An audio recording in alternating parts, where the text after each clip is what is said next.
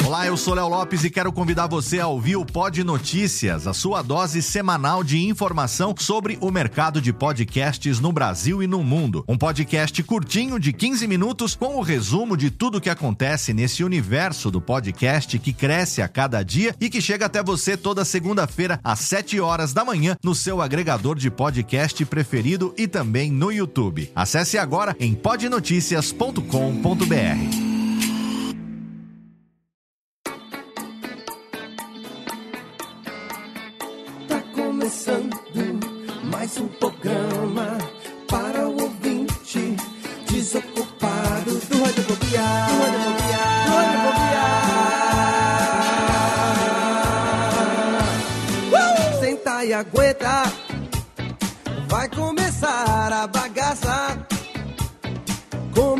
garbo elegância.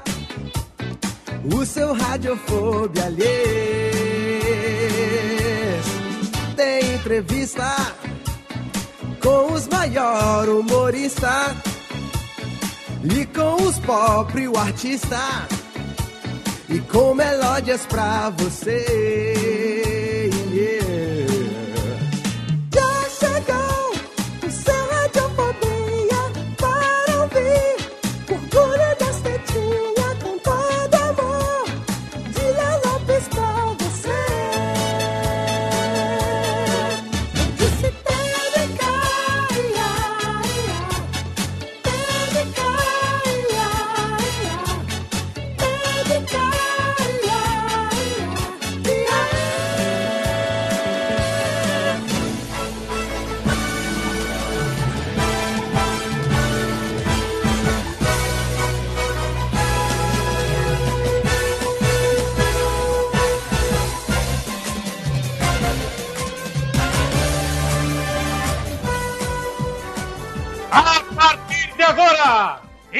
Especialmente para toda a galera do Brasil, quem vem aí é a galera do podcast mais inoxidável que esse Brasil, esse mundo, porque os caras estão espalhados no Brasil inteiro. Radiofobia! E esse é o programa especial número 201, porra. Os caras estão desde o arco da velha do podcast são parceiros aqui, ó. São sócios desde a época do Perdidos da Noite. Então eu vou começar apresentando esse cara diretamente de Araraquara. Hoje ele mora no Chateau do Princeso. Que merda é essa aqui? Você vai ver daqui a pouco. O príncipe negro do futebol, moleque. Filho da dona Sandra e do seu Nivaldo Rossi. O famoso Seu Peliga. Folguista do Galvão. E da Dercy, Super Dercy, saudosa. O Super Vitor Rossi! É com muita alegria que eu tô aqui, pastor. Muito obrigado. Garoto, agora diretamente de São Leopoldo, ele que acorda todo dia pra fracassar. Porra, o cara tá na depressão aí, porra. Comer polenta e coração de frango. Filho da dona Daci e do seu Delmar, o gaúcho mais macho do Brasil. Que merda é essa? Tem que ver quem é isso aí, porra. O super tenso garoto! Olha que prazer enorme estar aqui, Prazer é Faustão. todo seu tenso, porque também vem ele, diretamente de São Paulo. Ele que durante muito tempo pegou na vara. Olha aí essa informação aqui. Depois casou e agora não sabe por onde vai. O marido da dona Catarina, que adora fazer cosplay de drag queen em Dubai. Que merda é essa, porra? O super Pedro Palhota! Olha aí, Faustão, beleza? Como é que tá as Vai coisas? se ferrar lá porque ainda tem aqui o cara que veio diretamente de Sorocaba, filho do seu Orlando e da dona Lloyd. Não é o Debbie Lloyd, o cara não é filho do Jim Carrey, não. Ele que espanta todo mundo com seus covers no Facebook, porra. O cara bota cover no Facebook, que porra é essa? Tem o pininho que avisa quando está no ponto. Chester Barbosa, garoto! Aê, Faustão, vai ser Faustop esse Radiofobia, hein? Puta que... Porque ainda tem ele. Por último, o cara que é o gerente dessa bagaça aqui. Sem esse cara não acontece essa merda que já tá acontecendo há oito anos. Os caras já estão pagando aluguel aqui do podcast, porra. Filho do seu Elson e da dona Helena, diretamente de United States of Pardinho. A gente vai saber o que merda é Pardinho. o cara das tetinhas gorda, Léo Lopes, garoto! Obrigado, Faustão. Ou então eu diria, eu falei assim, obrigado, Fausto. Eu sempre quis dizer isso, né? Muito obrigado, Fausto. Obrigado, Fausto. Quem, quem me chama de falso, porra? É Faustão. Obrigado, Fausto. Já chega, cara, quebrando a merda toda aqui, bicho, porra. Obrigado, Faustão, pela apresentação. Sim, nós estamos aqui no Radiofobia 201, mas não acabou não, porque tem mais um participante desse programa. Ele que é, sim, um dos maiores. Agora eu vou fazer a vez dele, um dos maiores humoristas da nova geração, meu. Advogado. Olha. Olha aí, ele é o Jonathan. advogado alagoano. E ele agora, meu, detona no stand-up, ou como eu gosto de dizer, no stand-up. Já ganhou quem chega lá, lá no meu programa. Agora ele tá fazendo um monte de coisa legal na internet. Filho da Dona Linda e do seu Valmar, o Ed Gama, galera! Olha, Eita! é, hoje vai ser parada de Faustão no programa Ed Gama no Radiofobia. É fenomenal. Obrigado, Ed. Caralho. É um prazer estar aqui no Radiofobia. Vou até sair aqui do personagem, Faz a boa. Porque você sabe que pra imitar o Faustão, Sim. baixa um espírito em mim, né, porra? É certeza. E segunda sábado o espírito tá em mim, e no domingo baixa no gordinho lá na Globo, porra. Tem que bater pra subir agora. Ô Ed, obrigado por ter aceito o nosso convite. Que legal ter você aqui com a gente, cara. Foda pra caralho, muito foda. Eu, eu que tô feliz. Obrigado a todos vocês, é um prazer. Eu sou fã do Radiofobia e tá aqui, bicho. É. Porra, como diria o Faustão, é brincadeira. Cara, é muito legal pra gente, cara. A gente que gosta de imitação, a gente que é, é pseudo-imitador, metido a Zé Graça, eu, Vitinho, Jeff, o nosso amigo Chester, o nosso amigo Chester não, nosso amigo Tenso e o nosso amigo Pedro são um tanto quanto mais comedidos na questão das vozes. O Zé Gracismo é, envereda por outras é, por outras, é, outros caminhos. Mas a gente que gosta, a gente acompanha, cara, a tua carreira. Desde que você surgiu, na verdade, em 2014, lá no, no- no Quem Chega Lá do Faustão. E de lá pra cá, Ed Gama, Ed Gama. Hoje tá na, na, na internet, seu canal no YouTube. E, porra, tem uns negócios que a gente vai falar no programa hoje que o Vitinho é apaixonado. Gameplay do Faustão, hein, Vitinho? Que que é Ah, isso? Eu sou apaixonado, mas nossa querida amiga Cafeína lá do falecido Pauta Livre é apaixonada em Ed Gama, hein? Olha aí, ela é apaixonada do verbo tem tesão no Ed Gama, né? Do Ela- verbo ela- deitaria ao seu lado numa sauna. Ela Olha aí, bicho. um Ed Gama, né? Ela gama no Ed Gama, boa, muito bom, tá aqui pra você. Fa- Faça o meu e-mail aí, bicho. Olha aí, Aê, bicho, olha aí! olha Foi aí, grande cafeína, meu. Então vamos fazer o seguinte, Técnica, sem perda de tempo, joga logo, termina a trilhazinha aqui, porque a gente tem hoje a presença dele, é claro, Ed Gama, Radiofobia 201, é a oitava temporada em alto estilo, já já tem mais. Olha bem, olha bem, conhece. Radiofobia. Radiofobia.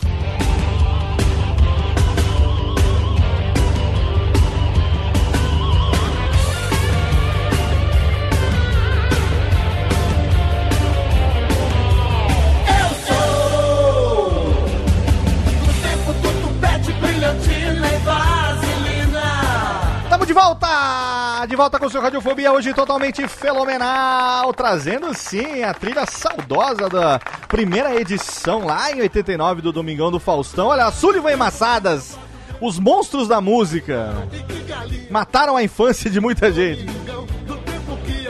Era a mulher do boi, um dia foi. Cara, essa música nunca mais igual. Sullivan Massadas e nós temos aqui para homenagear ele, que é, sim, talvez nesse momento aqui, o maior imitador do Faustão que o humor brasileiro tem nesse momento, né? A gente tem aí agora, lá no Pânico, o, o Gui Santana tá tentando fazer lá, viu? Você viu agora tentando fazer o Faustão falando, né? Porque fazer o alô, galera, qualquer um faz, né? Que nem o Silvio Santos, né? Fazer o haha e qualquer um. Agora fazer é, conversando, com aquele tom de voz assim no, no, no dia a dia, puta, é difícil pra caralho, né? E o cara que E tá o problema, aqui... Léo, não é nem Fala. só o tom de voz, né? O problema é ter as, as falas, os trejeitos Exato. na cabeça. Né? Exatamente, saber o E que, que vai a, falar. a própria, própria improvisação do, do, do, do Faustão é muito característica, né? Sim, as coisas que ele vai falar, o sotaque, né? Aquele sotaque carregado de paulistano, que se bem que ele é de Campinas, mas sotaque carregadão de, de, de- de paulistano mesmo, descendente de italiano, de moca, né? De, de bexiga. Bom, mas Bexiga. do bexiga, meu. E aí o Ed Gama tá aqui, ele que. Cara, Ed Gama. Se você não conhece o Ed Gama, cara, você tem que parar esse programa agora. Você tem que entrar lá no canal do Ed no YouTube. Exatamente, e você tem que assistir os vídeos do Ed, depois você volta pra cá. Vou botar o vídeo pra você, vou botar os links, você tem, né? Os links lá no post e tal, você sabe. Você vai acompanhar o Ed no Twitter, tem o Facebook também. No Twitter ele é o arroba o Ed Gama, tudo junto, o Ed Gama. Já segue logo lá pra você acompanhar as coisas que esse cara faz. E aí, ô Ed, que eu quero perguntar pra você, cara.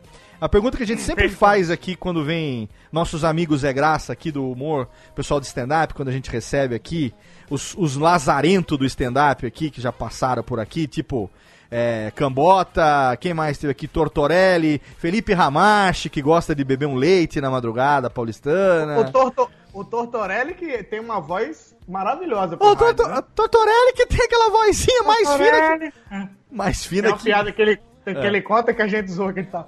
Mulher pra mim é 20, 30 reais. Com a voz. Tortorelli que já foi pagodeiro, já teve. Todos esses caras tiveram aqui no Radiofobia já. Joga lá no Google, é, Radiofobia Renato Tortorelli. Você vai encontrar uma foto lá do Tortorelli quando ele era pagodeiro. Cara, é, é- é muito legal. E aí eu sempre pergunto pra eles o seguinte, Ed. Quando você era molequinho, criança pequena lá em Alagoas, você que é de Maceió, você Maceió. era Zé Graça desde sempre que você tem memória?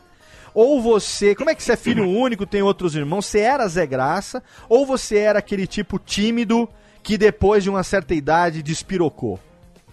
Bicho, eu, eu era Zé Graça, eu vou te contar por quê. Eu tinha um metro e meio de altura e pesava 120 quilos. Então, ou eu era a piada, ou eu fazia piada, bicho. Certo, perfeito. É, é o recurso do gordinho, né?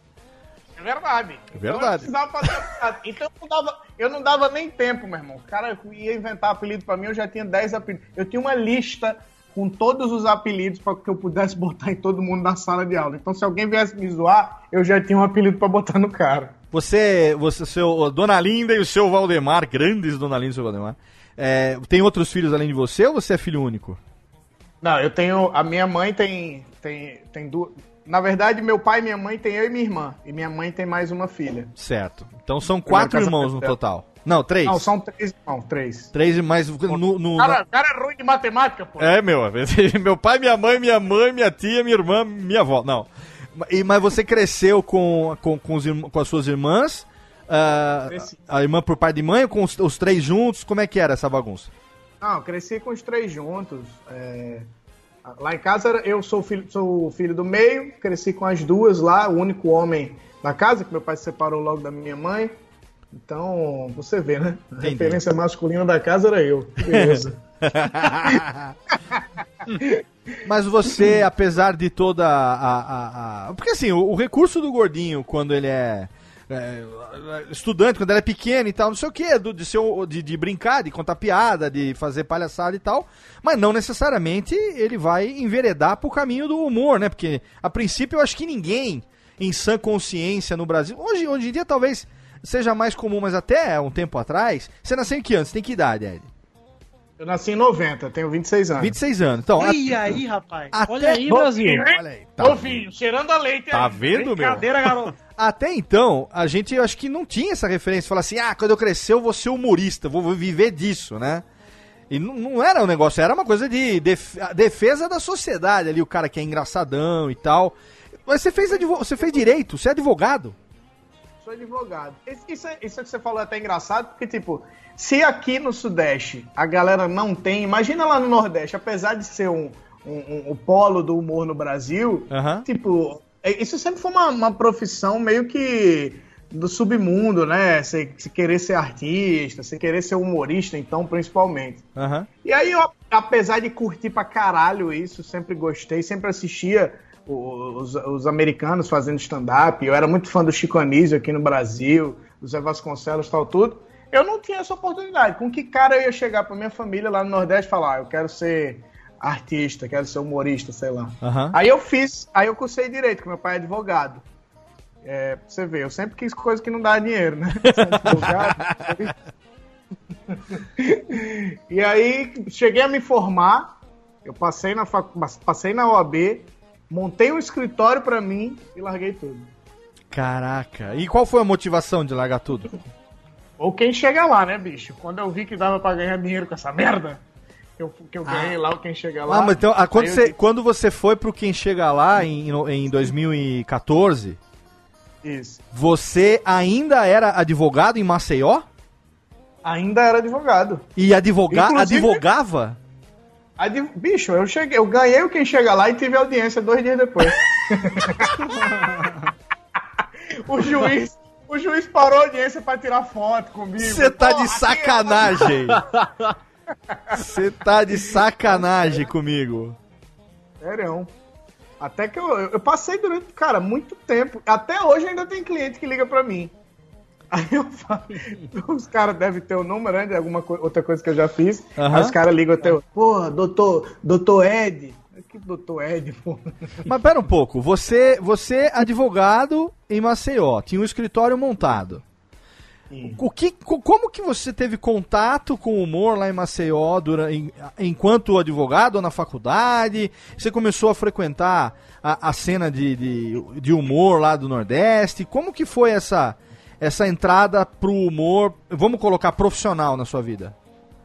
Cara, eu era o Zé Graça da turma. É. E por conta de ser o Zé Graça da turma, toda viagem de, de escola, o nego pedia pra eu inventar alguma coisa, pra fazer alguma participação, sei lá, fazer um show no meio da galera. Ah, sei E aí, é. a- a- aí minha turma fez uma viagem pra Porto Seguro, lá, em- lá na Bahia. Certo. E numa dessas viagens, lembra, que, lembra daquele MC Pelé que cantava aquela música Beijo na boca é coisa do passado? Lembra disso? Aham, aham, namorar pelado, né? Isso. Ele, eu, a, a galera começou a falar pra eu subir no palco e fazer imitação, que eu já fazia imitação. Eu imitava, não imitava o Faustão ainda, mas imitava o Silvio Santos, imitava o Clodovil, que na época tava bombando, todo mundo sabia quem era. E aí eu subi no palco e o, o MC Pelé começou a pedir pra fazer as imitações. Aí eu fiz.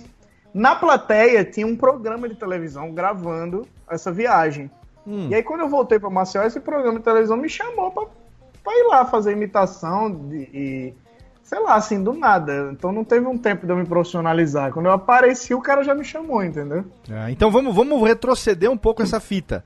Como, Ah. quando foi que você começou a imitar? Eu, eu, eu vou, eu vou contar a minha história. Ô, Técnica, tem música de cantante aqui? Eu gosto daquela música de. Música de cantante, aquela, aquela do, do- da, da historinha. Música de cantante, o cara tá em Essa aqui, meu. 1974. Eu Vou falar numa pequena cantante. Música bucólica. Por favor, Técnica. Ah, música de contar anedotas. Música de cantar uma pequena cantante que eu já contei em muitos programas ao longo de 201. De Mas- recantar isso. É, recontar, mas como o convidado é novo, a história eu repito. Não, a, a cantante é a seguinte, que é, eu me lembro, não me lembro, mas eu tenho aqui registrado em fita cassete, é, com 3 anos de idade, por aí, eu sou de 74, então isso é 77, 76, o meu pai gravando o Pequeno Léo, é, num radinho antigo, cantando, falando alô experiência, alô experiência, som 1, 2, cantando músicas de Roberto Leal é, e Guilherme Arantes e imitando Silvio Santos com 2 anos, 3 anos de idade. É, meu, brincadeira, imitava porra nenhuma, mas ficava lá, né, minhas colegas de trabalho. É, aquela coisa de criança, brincando. E aí, cara, foi uma coisa. Tira agora a música de cantante que irrita, técnica. Faltou o reverb, hein? Faltou o reverb, eu não gostei. Bota aqui o. O Steve, o Steve Vander, o cego que canta, faz favor. aí o que acontece? A vida inteira eu fui esse tipo de, de criança pentelhal. Aquele cara que falava pra caralho, que toda oportunidade que tinha tava imitando alguém, por mais que não conseguisse imitar direito com sua pequena voz é, pueril, né? E aí, à medida que você vai crescendo, com 14, 15, 16 anos, a voz vai engrossando um pouco, você vai tentando arriscar algumas coisas, mas assim, porra, Sabe? Sempre aquela coisa, puta, chato, para de imitar, não sei o que, que porcaria é essa? Na sua vida foi mais ou menos assim também? Você cresceu meio que imitando as pessoas ali, fazia as vozes dos desenhos animados e pessoal que você via na televisão, e de repente era aquele cara que imitava um professor, alguma pessoa conhecida do grupo, e foi desenvolvendo assim. Como que foi que surgiu essa coisa da imitação na, na sua vida, que levou ao ponto de, lá na faculdade, você já era conhecido como o cara que fazia os shows de imitação nas festinhas e tal? Cara, eu, eu lembro a minha primeira imitação, você falou aí da sua história, e eu tenho uma história parecida, que a minha primeira imitação era o Rodolfo do Rodolfo ET. Lembram disso? Caraca, E é velho. difícil, hein? No, alternativo pra caralho, hein? Caralho, eu, eu tava tentando lembrar a voz aqui, eu nem lembro mais a voz, porque eu era tipo, muito moleque, eu devia ter, sei lá, seis anos de idade. Caralho. O Mas- famoso bigolinho. De terno e com um microfonão. e aí, essa foi minha primeira imitação. Agora sim, fora isso, eu, cara, eu sempre imitei todo mundo na escola, todos os professores. Inclusive, tem, tem uma, até uma situação engraçada que tinha um professor de religião que, porra, segundo ano do, do colégio, ninguém quer assistir aula de religião. Aham. E aí, a galera ia lá pra sala pra assistir a aula, porque eu imitava o professor. E aí teve um dia, teve um dia que eu expulsei o professor da sala de aula, imitando ele, dizendo que ele tava me imitando. Plot twist, né? É, e aí eu lembro que, eu- que ele, faza- ele falava com a voz, parecia o Mr. Catra. Ele entrava, entrava na sala e falava, Ed, por favor, para de me imitar, meu filho, não faça isso não, por favor. ele falava desse jeito. Aí ele saiu da sala... Mistura de Lula. Você tinha aula. O É, Lula era teu professor? O Lula dava aula, caralho! Aí ele saiu da sala, eu tranquei ele pra fora da sala e ele foi chamar a coordenadora. Só que quando a coordenadora chegou e me viu imitando ele, ela riu pra caralho, sacou? Aí, cara, Desarmou a, desarmou a diretora. desarmou. Aí, era por isso que eu, bicho, eu fiz muita merda no colégio, meu irmão. Eu escapei de ser suspenso, de ser expulso 200 vezes, só porque eu fazia graça pro, pro, pro, pros professores, pra direção, pra coordenação. Porque senão eu não tinha nem terminado a escola até hoje. Só tava pulando de colégio em colégio. Caralho, velho. E, é- mas aí você. Como, como que, que era assim? é, lá no Nordeste tinha alguma. a- as atrações regionais de televisão? O pessoal que era conhecido lá, que você começou a imitar? Porque tem os programas regionais, às vezes, que são é, muito característicos pra quem mora naquela região ali. E que, né, fica fácil do cara poder, às vezes, pegar ali por conta do sotaque, dos trejeitos. Você... Tinha esse esquema, não? Tinha, tinha sim. Inclusive, eu tinha um na, na minha cidade que foi até um programa que eu trabalhei nele depois. Ah, Mas quando eu era, quando eu tinha, sei lá, meus 17 anos, que foi logo depois dessa, dessa viagem pra Porto Seguro que eu falei, que era o Oscar de Mello que apresentava um programa tipo do Datena. Sabe, Olha. sabe o programa do Datena, Sim, que é sim. policial, tal, não sei o quê. Aí eu fazia reportagem de humor nesse programa. caralho. Só que aí logo. Ah, é, pois é. Aí vinha a reportagem de humor, sempre depois de uma, de uma reportagem do tipo. É, vou imitar o Oscar aqui agora. que ele Pera aí, fala, deixa eu "Olha, botar, gente, deixa eu botar uma trilha aqui. Pera aí, pera aí. Té- Técnica Bota, tira. bota aqui aquela trilha, trilha de trilha de reportagem policial, por favor, Técnica. Olha, gente, na tarde dessa terça-feira foi assassinado o Joãozinho. Segundo testemunhas, Joãozinho levou 23 tiros, Cara- 12 facadas, cortaram seus dois braços, suas duas pernas, deceparam sua cabeça e enterraram os restos mortais em vala rasa. Segundo familiares, Joãozinho não tinha inimigos. Não, tinha não. Aí foi, foi brincadeira de amigo. e aí, meu irmão, logo depois ele falava, mas vamos falar de coisa boa, agora vamos com a reportagem do Ed de humor. Porra, quem é que queria assistir? Cara, esse cara não é um cara que tem um canal no YouTube? Não tinha aquele programa. Não tinha um programa. Eu conheço essa voz, cara. Pera aí, agora eu fiquei meio bolado aqui. Não tinha um. pro- Tinha, conhece essa voz? Não, era aquele, é, não é- não tinha aquele programa, como é que era? Sem meias palavras, alguma coisa assim? Era ele que fazia, não? Ah, não, sem, me, sem meias palavras é lá do Nordeste também. Ele Caruaru, né? Mas, cara, é engraçado que todo mundo que é de reportagem policial do Nordeste tem essa voz. São todos. É padrão. É padrão, todos falam com essa voz aqui. E esse cara do Sem Menos Palavras, eu vou entrevistar ele aqui, o Jeremias. Lembra do Jeremias? É o.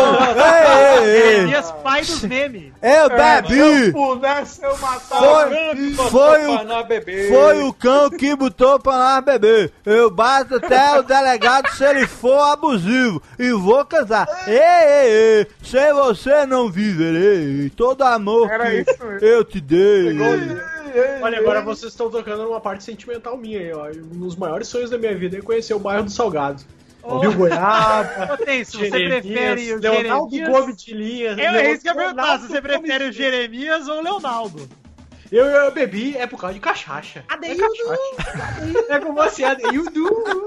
Eu- o, o- o Leonardo é o que bebeu, bebeu não sei quantas caixas de cerveja, não sei quantas... Entendeu? Não, se- sete Cinco latinhas. Só Cinco latinha. latinhas. Só cinco latinhas. Aí o cara pergunta qual, qual o seu tira-gosto? Ele, fri- frigeles de melão, a minha favorita. É essa. Frigeles de Não, melão. o Frigério de Melão é o Caninha, é o outro. É o Caninha, caralho! É o Caninha. Tem sete passagens. Procurar no YouTube é Caninha 1, 2, 3, 4, 5, 6, 7.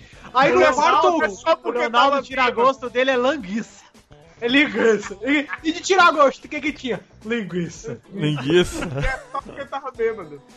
Caralho. Mas Tá bêbado. O Jeremias morreu, vocês sabem, né? Não? Sério? Eita. Jeremias morreu. Ah. Morreu, um- sei lá, tem encontrar o cão. Jeremias morreu? Puxa, eu não sabia disso. Morreu pra você, brasileiro ingrato. Continua vivo em nossos memes Ô, mais amados. ô, Ed, deixa eu, aproveitando que nós estamos falando de meme aqui de vídeo do YouTube, você nunca imitou aquele cara? Deixa eu ver, se, Té- Técnica, por favor, joga aqui o silêncio. Cadê o reverb? Alô, alô, Carlinhos Eloy, meus amigos da 105. Aqui quem fala é seu amigo Carro Velho. Quero parabenizarmos por mais um campeão de audiência você, que é uma pessoa inoxidável, uma pessoa cabrocárica, uma pessoa helps, uma pessoa medievalgel, cara que fez tudo pelos seus filhos e hoje estão aí fazendo porra nenhuma por ele.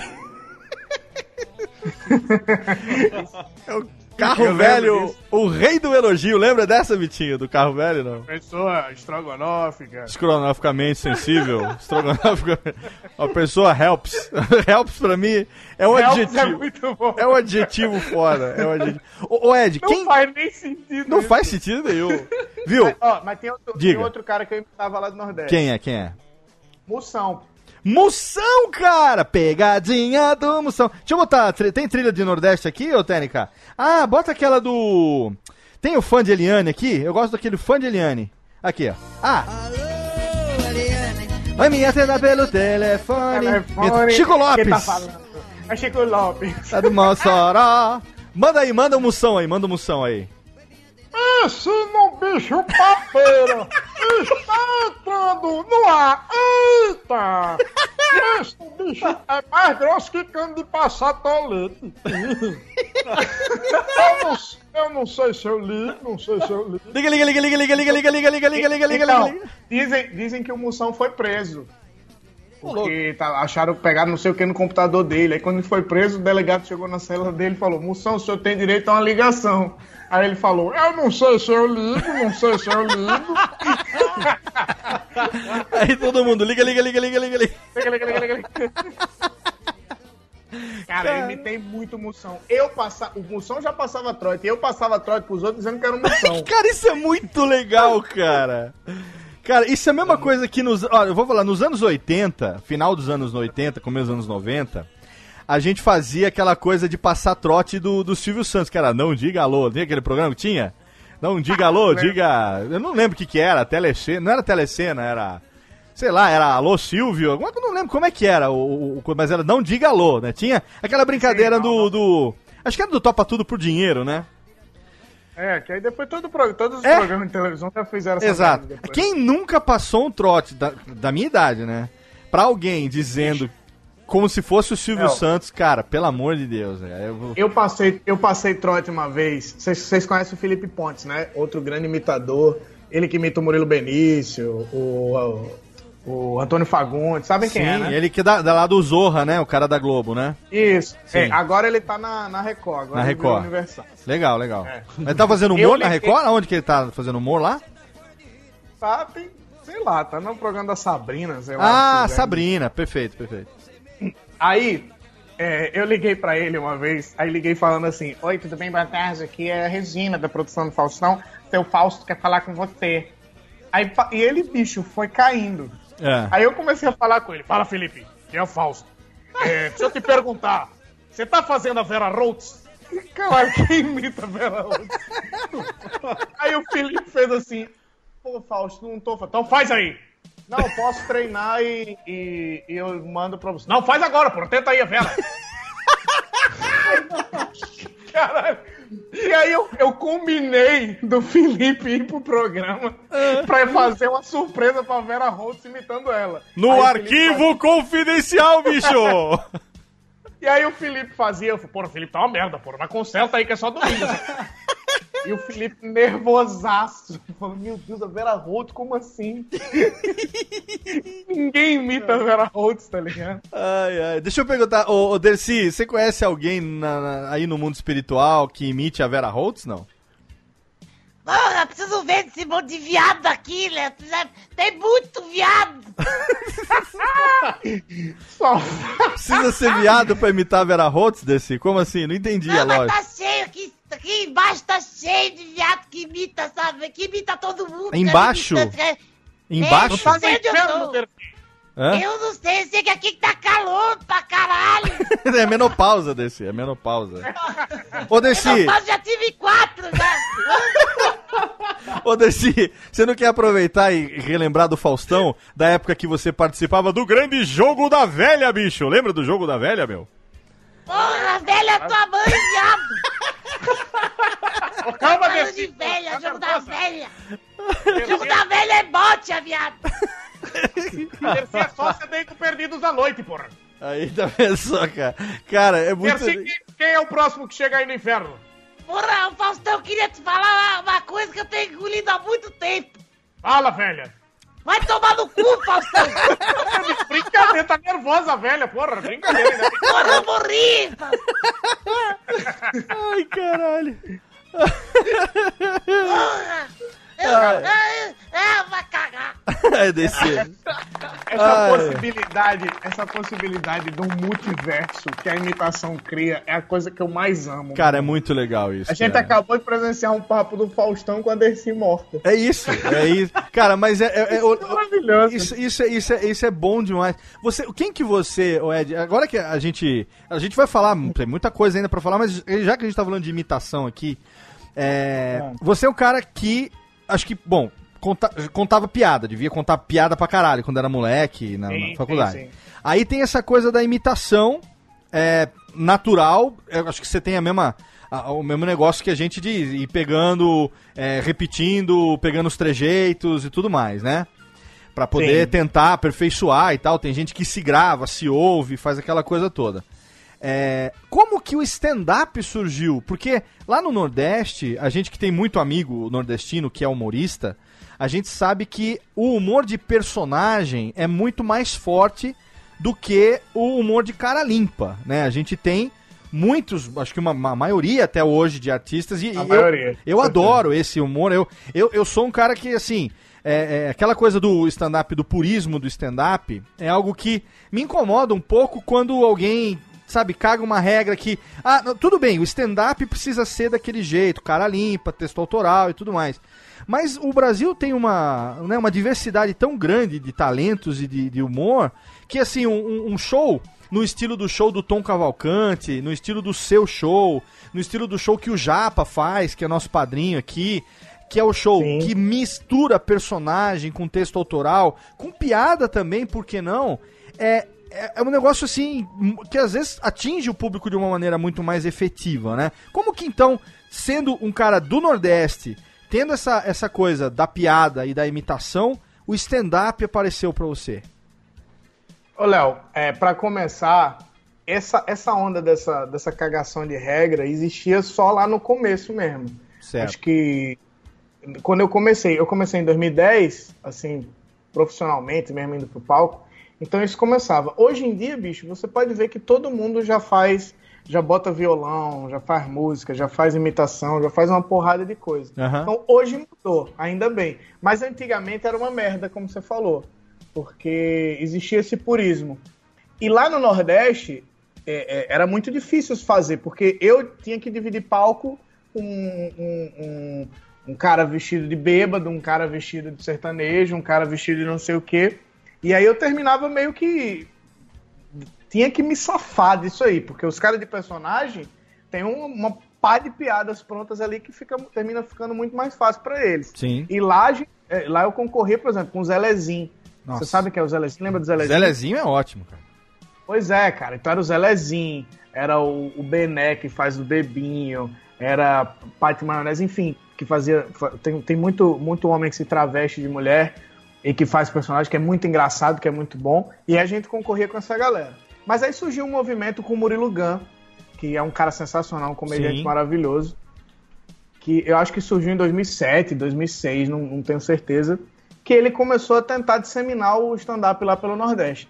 E o Murilo plantou semente em praticamente todos os, os estados de lá do Nordeste, desde, desde o do, do Maranhão, do Piauí, até Toda a Salvador. região aí da, da grande Bahia. Tô brincando, né? pelo amor de Deus. Ninguém, ninguém vai me matar aqui nesse programa.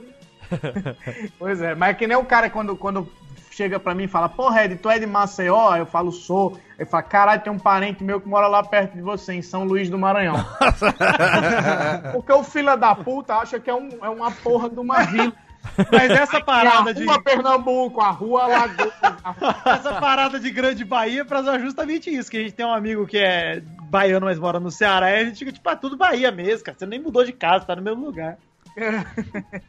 É foda. Ah, mas, bicho, e aí, voltando a falar, esse voltando a falar é foda, né? Que o cara caga porque o outro disse. Cara, não pode cagar, pô. Eu não, eu não acrescentei nada.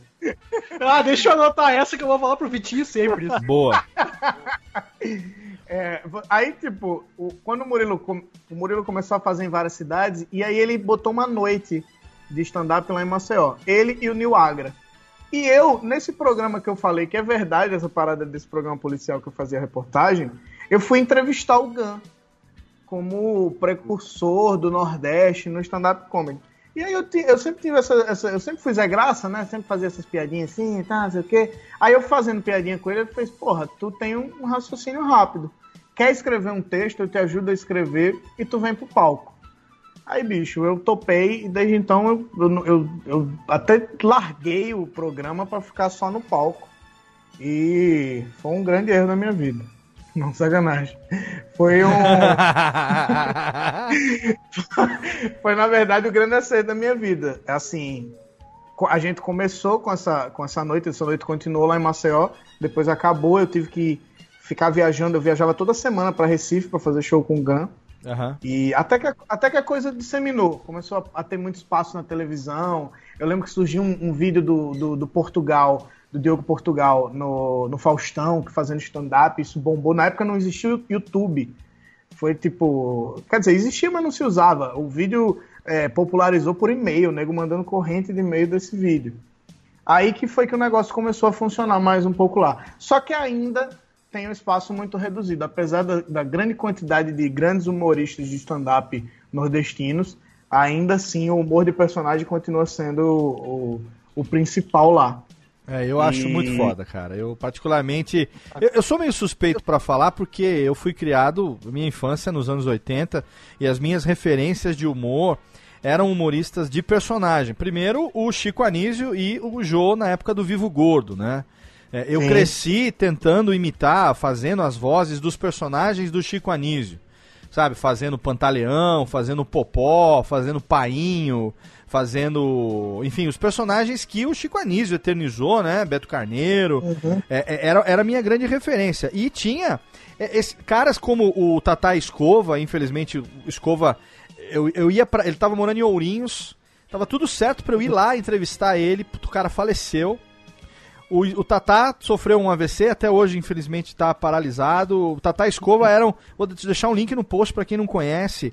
A dupla que fazia as imitações no Perdidos na Noite, na época que o Faustão Sim. tava na Band, antes dele ir pra Globo. Primeiro, ele tinha um programa chamado Balancê, que era na rádio em São Paulo. Aí o Balancê foi pra TV, virou Perdidos na Noite, e aí ele fazia todo sábado ao vivo no Teatro Zácaro. Durante anos ele fez, até que a Globo chamou, e aí em 89 ele foi pra Globo e não saiu mais de lá. Mas esses caras de personagem, de humor, de imitação mesmo. Lembra do programa que tinha? Chamava O Cabaré do Barata, e depois teve o Agildo no País das Maravilhas. Não sei se você se lembra, acho que não, porque você é de 90, não, é da sua Não, não época. lembro. Mas tinha um programa chamado, no, em 86, 87, tinha um programa chamado Cabaré do Barata. É, tinha o Agildo Ribeiro, que era o Sim. host do programa, e tinha nesse programa personagens feitos de látex, máscaras, dos políticos da época da redemocratização. Então Lula, Brizola, Quércia, esses caras, entendeu? E aí, eles faziam. A, a- tinha os caras que faziam as vozes desses humoristas. E aí, cara, eu fui descobrir anos depois que o Japa, que é o nosso primeiro entrevistado aqui no Radiofobia 1, fevereiro de 2009, o meu padrinho, o cara que me, me apresentou pro rádio, né? Pra eu, depois dos 30, fui estudar rádio. Que o primeiro emprego do Japa foi no Cabaré do Barata. E era ele que fazia algumas das vozes que eram as minhas referências de imitação quando eu tinha 12 anos de idade, cara.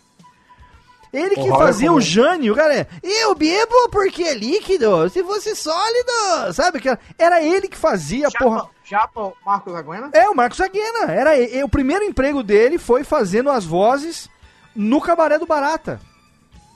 E depois no Agildo do País das Maravilhas. Então, essa, essa era a minha referência. Aí, quando de repente surge essa coisa do stand-up, aí no final, eu acompanhei o começo do stand-up. 2006, 2007. O Japa tinha é, recentemente saído do pânico naquela época, e aí eu acompanhava ele. Puta, cansei de fazer sonoplastia pra ele em pizzaria. Sabe, em São Paulo tinha uma pizzaria chamava Latitá, acho que ainda deve existir.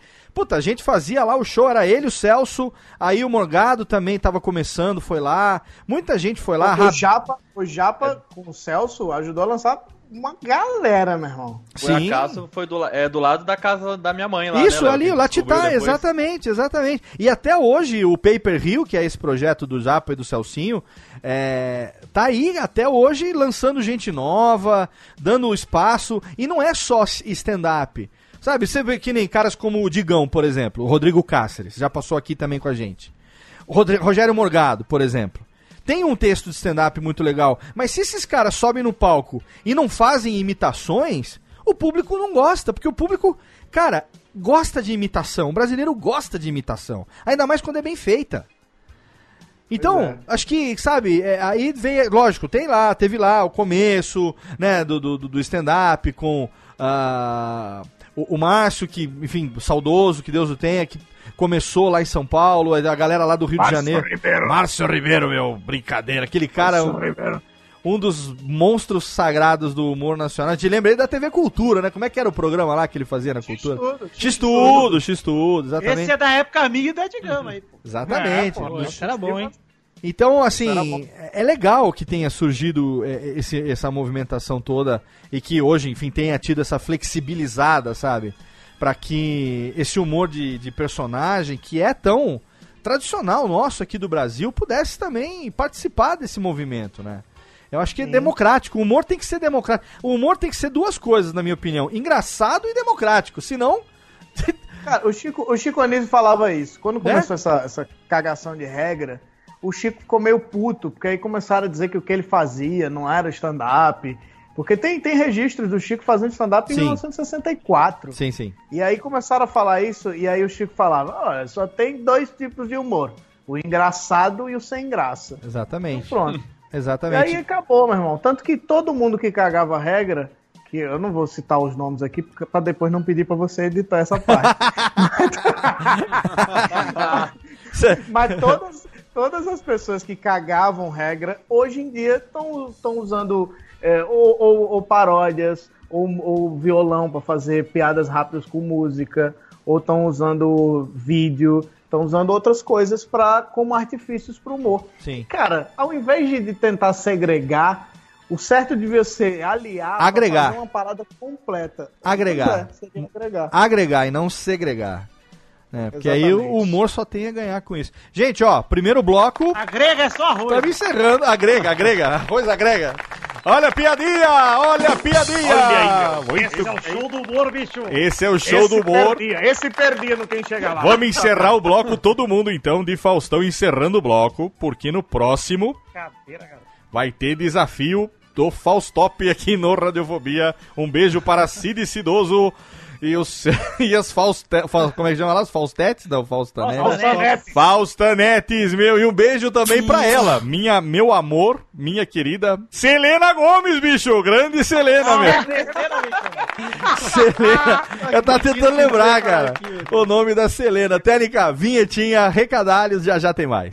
Radiofobia. Radiofobia. Radiofobia. Radiofobia. Radiofobia. Thank you.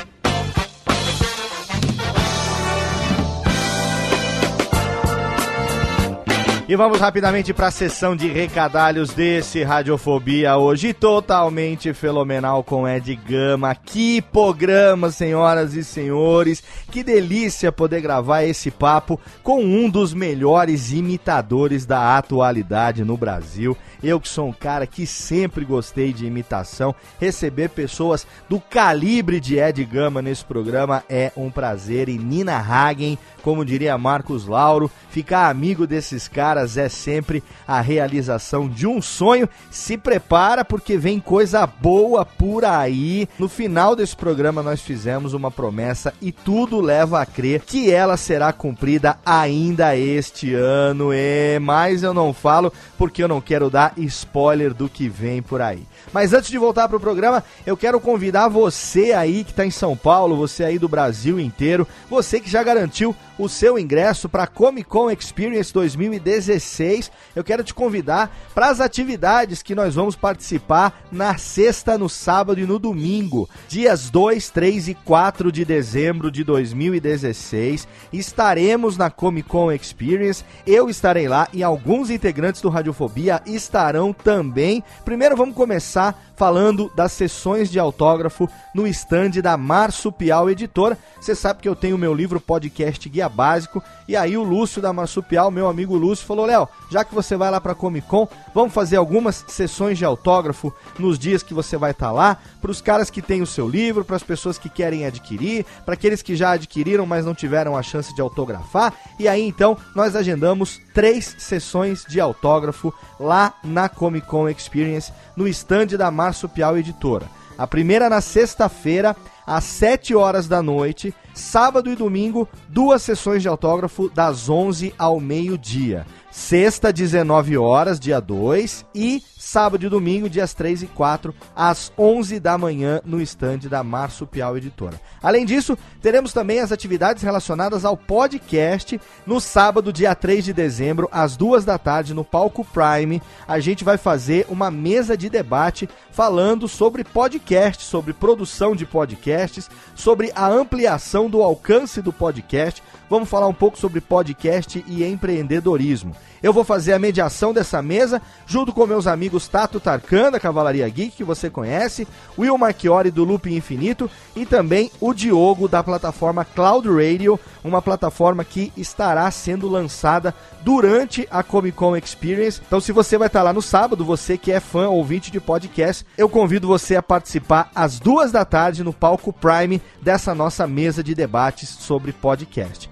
E aí, no mesmo dia, sábado, dia 3, às 7 horas da noite, no palco Ultra, aí sim teremos o Encontro Nacional do Podcast. A chance de você encontrar o seu podcaster preferido, ou seus, né, no plural, podcasters preferidos, e ouvir um bate-papo sobre a nossa mídia com muita gente bacana que vai estar tá lá, além de mim e do meu amigo Jeff Barbosa, também o menino Chester, estarão o Luciano Pires do Café Brasil, a Jujuba do Missangas, confirmados já Juva Lauer do Mamilos, Jurandir do Rapadura, o Cid Cidoso do Não Ovo, Afonso Solano do MRG, Andrei do Mundo Freak, Merigo do B9, Dudu do Papo de Gordon, Guaxinoca do SciCast, o menino Vitinho, que é do Radiofobia e também do Peladinha, estará lá, entre outras pessoas, no palco, muita gente fazendo bagunça, presença a confirmar, ainda não está confirmada, a participação de Jovem Nerd e Azagal também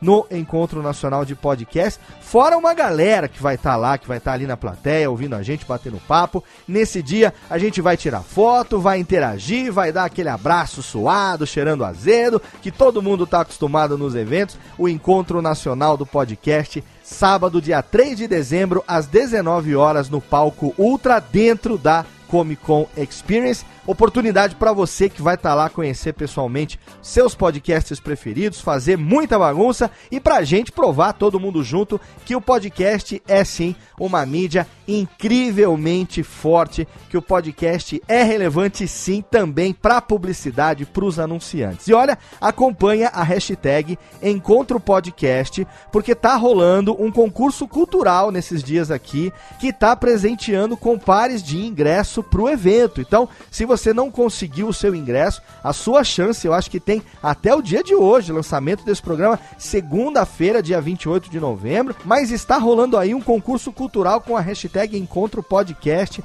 Vai lá, declare o seu amor pelo podcast com a hashtag Encontro Podcast e aí você corre o risco de ganhar um par de ingressos para um dos dias da Comic Con Experience. Se você vai estar tá lá, por favor, não deixe de encontrar comigo. Estarei vestindo as novas camisetas da Radiofobia Podcast Multimídia. Duvido que você não me encontre, seja pela marca da empresa, seja pela minha cara gorda que você conhece. E se você me reconhecer, por favor, chega mais, dá aquele abraço. Vai ser um prazer encontrar com você na Comic Con Experience, no Encontro Nacional do Podcast e também nas sessões de autógrafo do livro Podcast Guia Básico no estande da Marsupial Editora. Tá chegando o fim do ano, Radiofobia não vai parar, não teremos folga, significa que toda segunda-feira vai ter um podcast novo para você. Radiofobia quinzenalmente e intercalados Alotênica e Radiofobia Classics. Então a gente segue direto, já tô gravando os programas para deixar você municiado de podcast, devidamente abastecido. Você que vai viajar, você que vai descansar, você que vai ter um pouco mais de tempo para ouvir os seus podcasts preferidos teremos Radiofobia para todo mundo, tanto no mês de dezembro como no mês de janeiro. O Radiofobia não para. E é exatamente por isso que eu quero agradecer aqui e indicar para você os nossos parceiros de hospedagem. Você viu que o site do Radiofobia tá novo em folha, a gente tá bonito ali, toda a nossa marca mudou, a nossa identidade visual e os nossos sites também, todos eles hospedados em HostGator, que é um dos melhores serviços de hospedagem do mundo, também aqui no Brasil. É só você entrar lá no site radiofobia.com.br barra podcast. Lá no rodapé tem um banner da HostGator. Você clica nesse banner, ou tem qualquer post, você clica nesse banner da HostGator e você vai entrar lá, vai escolher um plano que cabe no seu bolso. Tem plano para todo mundo, com uma estabilidade 100% para manter o seu site sempre no ar para o seu público. E os episódios dos podcasts, os arquivos MP3, aí você pode fazer como eu e hospedar em Blueberry Hosting, que é o melhor serviço de hospedagem para para podcasts do planeta, um serviço da Raw Voice a mesma empresa que faz o plugin do Blueberry PowerPress. Então nem preciso dizer que o Blueberry Hosting e o Blueberry PowerPress, assim como as estatísticas do Blueberry, foram feitas para funcionar melhor em conjunto. Você pode utilizar separadamente, mas se você utilizar Blueberry Hosting, o plugin do PowerPress e as estatísticas do Blueberry em conjunto, todos esses serviços te dão a melhor experiência possível para a publicação de podcast. Com apenas três cliques você faz o upload do seu episódio, você incorpora ele no post e publica, rapidamente atualiza teu feed, avisa os agregadores que tem um podcast novo e o seu ouvinte rapidamente estará ouvindo o seu episódio, tão logo ele tenha sido lançado. Blueberry Hosting também tem um banner lá no site do Radiofobia e se você assinar o serviço do Blueberry Hosting pelo nosso link, o primeiro mês é de graça. Você assina qualquer plano e o primeiro mês é degustação para você, você faz o upload dos novos episódios, você importa todo o seu histórico de podcasts para o serviço da Blueberry Hosting. Você não está entendendo. Não é que você vai ter que manter os velhos num lugar e subir os novos lá, não. Você vai assinar, vai avisar a Blueberry Hosting que você tem já vários anos aí de podcast, tem mais de 100 episódios, seja lá quantos você tenha, e aí ele vai importar os episódios do teu feed para o Blueberry Hosting. Aí você vai no Blueberry Power PowerPress dentro do admin do seu WordPress e aí com um clique você faz a troca de todos os links e você não vai perder nada. O teu ouvinte não vai nem perceber que aconteceu alguma mudança nessa parte técnica. Ele só vai perceber que ficou mais rápido, mais fácil fazer o download, fazer o streaming e ouvir os seus episódios. É uma experiência completa que, é claro, eu recomendo e agradeço os nossos parceiros, porque graças a eles o Radiofobia está aqui há quase oito anos. Chegamos no programa 201, já são 315 programas no nosso feed e nós estamos aqui fazendo para você toda segunda-feira um novo podcast para te divertir, para te levar música, entretenimento e educação também, é claro, técnica, é claro, na parte de podcast com o nosso Alotênica. Obrigado aos nossos parceiros, recomendo que você assine o serviço e, é claro, a gente segue agora com mais da metade desse programa fenomenal com o nosso convidado especialíssimo. Segura as carças, porque tem muito mais Ed Gama no Radiofobia pra você. Radiofobia. Radiofobia. Tamo de volta aqui na bagaça. Tamo de volta no Radiofobia com o Ed Gama. Tá. Vai, Térica! Do you remember the tenta? Benes meus planos, os flabias. Embromeixo, tetei neném. Pepe, tetei neném, não. Pepe, neném. Ele é Ed Gama aqui. Estamos aqui de volta, que delícia! Nós chegamos. Eu, tô me sentindo no programa do Maurício Júnior agora. Olha aí, o Mauri Júnior tem música do Mauri Júnior. A Técnica falou pra eu esperar que tem música do Mauri Júnior. Então vamos lá! Técnica, solta o Técnica. Peraí, meu amigo, tem música do Mauri! Essa daí? amigos, está entrando no ar, Amaury Júnior! Não, Técnica, eu não quero. Não, eu quero. Eu gosto da outra, Técnica. Não, tira essa. Não, não, não, não. É, é essa risca. Risca. Risca o disco aqui que eu quero outra. Risca. Isso, risca, risca, risca, risca. Eu quero aquela outra, aquela. Essa, essa eu gosto mais. A técnica aqui é a nossa operadora de áudio, viu, Ed? Ela fica de bobs atrás do vidro aqui. E Rubens e Jorge são os nossos anões que batem palmas. Foi escravizado. Nossa, essa música é maravilhosa. Essa que eu mais gosto. Uau. Vai lá, vai lá, vai lá. É o Mauri Júnior no Radiofobia. Meus amigos! Meu amigo, Ed Gama, já bebi muito! Que delícia! Eu tô bêbado do patrocínio do uísque. Cadê o uísque, técnica aqui? O uísque. Ó, Pedrinha. Olha aí, a Pedrinha rolha. O uísque tem rolha. É o uísque. O tá bêbado, que né? 25 anos tem rolha, essa amor. Ai, meu Deus do céu. Vou, deixa, deixa o Nice and Slow aqui. Técnica tá fenomenal. Ô, Ed, sabe o que eu queria saber de você aqui na continuidade do nosso assunto? Não sei. é o seguinte. É. De repente o cara tá lá em Maceió, no Nordeste, fazendo os shows dele. Descobriu o palco, né? Descobriu. Esse é horrível falar, descobriu o palco. Palco. Tá fazendo. Tá advogando. Imagina o doutor Ed, o, o, o Vitor e Tenso, imaginem. O doutor Ed no tribunal do júri.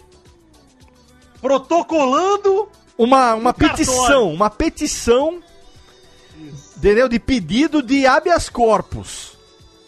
Você imagine. Nunca escapou o Silvio Santos, é, aí tu tá ali, daqui a pouco, é, e o, a, a gente, a promotoria, encerra o caso. Vai pra lá, vai pra lá. você, olha, você, o, o doutor, é, eu acho que você devia dar uma chance, porque se o processo não ganhar, quem ganha é a carta. Mas olha. Mas, bicho, ah, esse negócio é engraçado. Eu só fiz uma audiência depois que eu ganhei o negócio do Faustão. Depois eu acabei o Não, escritório. como é que você foi parar nessa porra? Mas conta da audiência primeiro, depois você conta como é que foi e, parar. a, e a primeira audiência que eu fiz foi uma audiência contra a Telemar. Essa que foi dois dias E aí- depois do, do, do- que você E voltou? foi dois dias depois. Aí quando eu fiz a audiência, a, a, a mulher perdeu, né? Aí a mulher falou assim pra. A mulher, isso é verdade, não é, não é piada, não. A mulher fez, você é um péssimo advogado, melhor como, continuar como humorista. E aí, bicho, isso aí foi, foi a, a, a a deixa. profecia, a Foi profecia. uma profecia, exatamente. Aí eu deixei, bicho, porque se a, se a cliente falou isso. Quando o juiz deu a sentença, você falou o quê? Ô louco, meu! Eita, me fudi!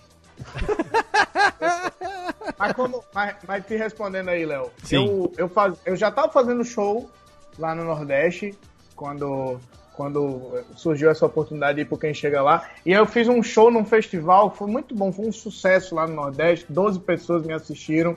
Só que eu dei a sorte de uma dessas 12 pessoas ser o Celso Tadei. Você conhece o Celso Tadei? Roteirista de, do Zorra Total, foi Sim. roteirista do Domingão do Faustão, um dos, um dos grandes nomes do humor do Brasil. Ele tava lá na plateia, só que eu não conhecia. E aí ele assistiu meu show e veio falar comigo. E o Celso, pra quem conhece ele, ele tem um jeitão todo é, daquele bonachão carioca, né? Pra quem não conhece também, né? Tem também. É, pra quem, pra quem conhece, pra quem não conhece. E ele veio, meu irmão. E você viu, o cara falando que é da TV. Veio com um papo que era da Globo. E falando que nem o Celso, falou, porra, eu vou te levar pro Domingão do Faustão, caralho. porra, esse, velho tá querendo me comer aí. Eu vou. E aí eu nem dei moral. então é ganha-ganha. Ou vai no Faustão ele vai te comer. Mas, cara, eu não dei moral pra o, pra o Celso. Ele pediu meu telefone, eu falei que não, não vou dar meu telefone não, pega meu Facebook aí. Ele me adicionou no Facebook. E ele começou a me mandar mensagem dizendo, cara, tu quer participar do Faustão, tu quer participar, quer participar. E eu cagava. Até um dia que ele mandou uma mensagem e fez, olha só, tu só caga pra minhas mensagens. Ou tu responde se quer vir no Faustão agora, ou tu vai se fuder. Aí o meu irmão, eu vou. E era verdade. Caralho. Aproveita a oportunidade pra pedir desculpa, Celso. Pelo amor de Deus, me perdoa. Ele, não- você não botou uma fé. Não botou uma fé que um cara do, do, do peso desse tava realmente, né? Você achou que ele queria te comer. Você só tava defendendo o próprio brioco. Só. Pois é, não, e depois eu, eu, eu dei, mas eu dei por, pra provar que eu tava errado. Ai, que delícia! Com força. Ai, meu Deus. E aí você foi em março de 2014 pro Rio de Janeiro, participou, o link tá no post pra você, na verdade tem alguns links de vídeos é, que estão abertos lá no site da Globo.com, do Ed participando das eliminatórias do Quem Chega Lá em 2014. E ele ganha, e aí tem o vídeo também dele se apresentando depois já como vencedor, meu, do Quem Chega Lá, já fazendo grande Caetano com- compondo letra no improviso. Brincadeira. Esse, esse, esse negócio foi legal porque eu recebi a mensagem do Belo falando que gostou, que eu imitei ele. O- eu imitei o Bel Marques, do, que era do Chiclete com Banana, ele tava lá, ele gostou. E o mais, o mais legal, bicho, é quando você imita a pessoa na- e, ela, e a pessoa te dá um feedback. Então, eu, eu imitando o Faustão na frente do Faustão, ele dizendo que gostou, pra mim foi, foi muito maneiro. E aí depois todas as pessoas que eu imitava lá no Domingão do Faustão, as pessoas assistiam e me deram feedback. Então, tipo, o Belo falou que gostou. Isso era maneiro, isso, isso é muito maneiro, sabe? É legal quando você. que- é isso que eu ia falar, né? Recentemente, e nós vamos falar dele daqui a pouco, porque é inevitável falar dele daqui a pouco, mas. é, Hum. Gustavo Mendes, nosso querido amigo, já esteve aqui conosco também no Radiofobia. é, que você também teve durante um período bacana com ele lá nos vídeos dele da Dilma, né? No, Inclusive eu imito o Gustavo Mendes. no Parafernália. Imita o Gustavo Mendes? Mas ele imitando a Dilma ou ele ele mesmo? Os dois, os dois. Então deixa eu perguntar aqui de novo pra, pro, pro Gustavo. Gustavo, bem-vindo de volta à Radiofobia depois de quase três anos. Prazer. Mas é- o prazer é todo de vocês. Porque, porque vocês me chamam, eu, venho, eu gravo aqui na minha casa e eu tô no Skype aqui nessa merda. Ô, Gustavo, você tá sumido Oi. agora. Eu tô achando falta porque você tá no Multishow, na verdade, né? E, e cadê? Porque você fez tanto sucesso na internet, a gente esperava os seus vídeos continuarem na internet, de repente sumiu. E o Ed Gama, que tava lá contigo também, sumiu. O que, que aconteceu, cara? Ah, mas a gente sumiu porque botaram a presidenta pra fora, derrubaram, derrubaram a, A vagabunda, que era a mulher que me dava dinheiro. Aí eu tive que procurar emprego na Multishow, Entendi. entendeu? Entendi. Aí por isso que eu tô sumido, mas eu vou voltar. Mas Eu o. vou, vou, vou Ô. arrumar outro presidente aí pra imitar. Ô Gustavo, lembra um pouco então da, da época que você imitava a Dilma e faz um trechinho pra gente que né, a nossa presidenta, pô, a única coisa que a gente tem saudade dela é do personagem que você fazia, puxa vida. Então vamos lá. Brasileiros e brasileiras, eu quero mandar um recado pro Marcos Feliciano! Ô Marcos Feliciano! Feliciano quer dizer o quê? Anos feliz! não pode dar ponto. Ah, vai se fuder! Que fenomenal. Que é igualzinho mesmo. Caralho, que fenomenal, cara. E é, é isso que eu ia perguntar pra você, Ed. O Gustavo, é, recentemente, num, num passado não muito distante, ele teve a oportunidade de imitar a Dilma pra ela mesma, né? Não que a Dilma não tivesse visto ainda, certamente ela viu, mas uma coisa é você poder imitar o cara na frente dele, né? E- e- acho que esse é, é- é o grande, o- talvez o grande desafio e o grande momento na vida de alguém que, que, que, que trabalha, ou pelo menos que gosta de imitar, é você poder imitar a pessoa ali na frente dela. E você, a gente já sabe, pelo menos do Faustão, que você teve essa oportunidade de fazer. Ele, inclusive, eu me lembro que te elogiou. é, colocando você do lado do Pedro Manso, que são os dois caras que ele mais considera como os melhores imitadores de si próprio, né? O Pedro Manso, que a gente conhece também, é um cara que eu ainda gostaria de receber aqui no Radiofobia. É um excelente imitador, é, tanto no pessoal como no profissional, bicho. No profissional. Excelente pessoa, grande Pedro Manso, que faz, faz o. Ele faz o Timóteo como ninguém, me dedo. O Timóteo do Pedro. Do Pedro Manso, uma coisa louca. E aí. É, é, Como é que é, Timóteo? Cadê? É maravilhoso. Tô não. Eu não tô Não sou não, não sou não. Não As sou são privadas e respeitosas. O senhor está equivocado. O senhor está O equivocado. senhor está equivocado. Aquele. É, mas é menino ou menina? É, tá equivocado. Aquele negócio que dizem por aí de faz neném na nega é tudo mentira da oposição. Nossa. Eu tô me sentindo naquele episódio do Power Rangers que enche de Ranger vermelho e é todo mundo imitando. Puta, imagina se esse tartaruga episódio ninja. fosse um monte de Agnaldo Timóteo andando com Meu sonho isso aí, cara. Meu Deus Vocês- ia ser foda. Ó, então, o, o, o, o, o Ed. Esse que- é o mundo que eu quero viver, né? Daqui a pouco a gente vai. Ó, então, no, no encerramento do programa, a gente faz um desafio fazendo sessão. A gente vai fazer uma sessão de imitações de vários personagens juntos. Da- da- A gente brinca no final. O que eu quero saber do Ed é o seguinte. Não, pera aí, na o, pro- o programa, o programa não vai acabar com vídeo cacetada? É o programa. ah, eu tenho- então eu vou embora. Tem que acabar Eu com a vida. teoria, eu tenho uma teoria das videocassetadas que é muito legal. Ah, Vocês já perceberam que todo programa Hum. tem videocassetada, né? Não tem um domingão que não tenha videocassetada. sim, sim. E o Faustão já tem um, um set preparado de piadas com o nome de filme de novela. Você já precisaram pensando nisso? Caralho. Porque sempre, sempre entram várias, pega... várias videocassetadas juntas. E aí ele começa lá. Mas peraí, "E você quer. vento Pera, pera, levou". pera, pera um pouquinho, pera um pouquinho. Não, não, não, não. Não é assim fácil, não. Pera um pouquinho só. Não, não, não, não, não. Técnica, por favor, agora. Tira aqui a música que você tá tocando. A, té- a técnica falou pra, pra, pra tirar. Então tá bom, técnica. Então tira.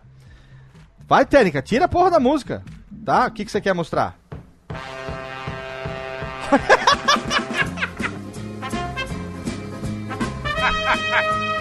Ela tem mesmo! Olha aí o que vem agora. Gordinho nervoso. Cara, essa é uma das coisas que mais me faz rir sem sentido nenhum. É o Faustão, ele vira e fala uma frase que não, não tem nada de engraçado. Ele fala, tipo, a velha e o poste. E, e é engraçado, cara.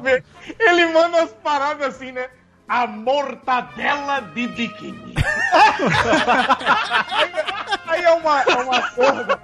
O bêbado Sempre- voador. É, é uma gorda e ele sempre manda. Porra, já disse que não pode vir parente no programa. Tira a gordinha aí? daí, bicho. É. E aí entra essa sequência de várias videocassetadas, uma atrás da outra, sem corte. E é sempre a mesma piada, que é sempre nome de filme. Nome de E aí ele filme! pega a lista Isso. e começa. E o vento levou. Aí alguma coisa que cai a galera por causa do vento. O último dos moicanos. Todo mundo cai e o cara fica em pé. Querida, esqueceram de mim. Aí pá, acontece alguma parada. E a mesma videocacetada dos anos 90, né? E aí, quando não é isso, é nome de novela.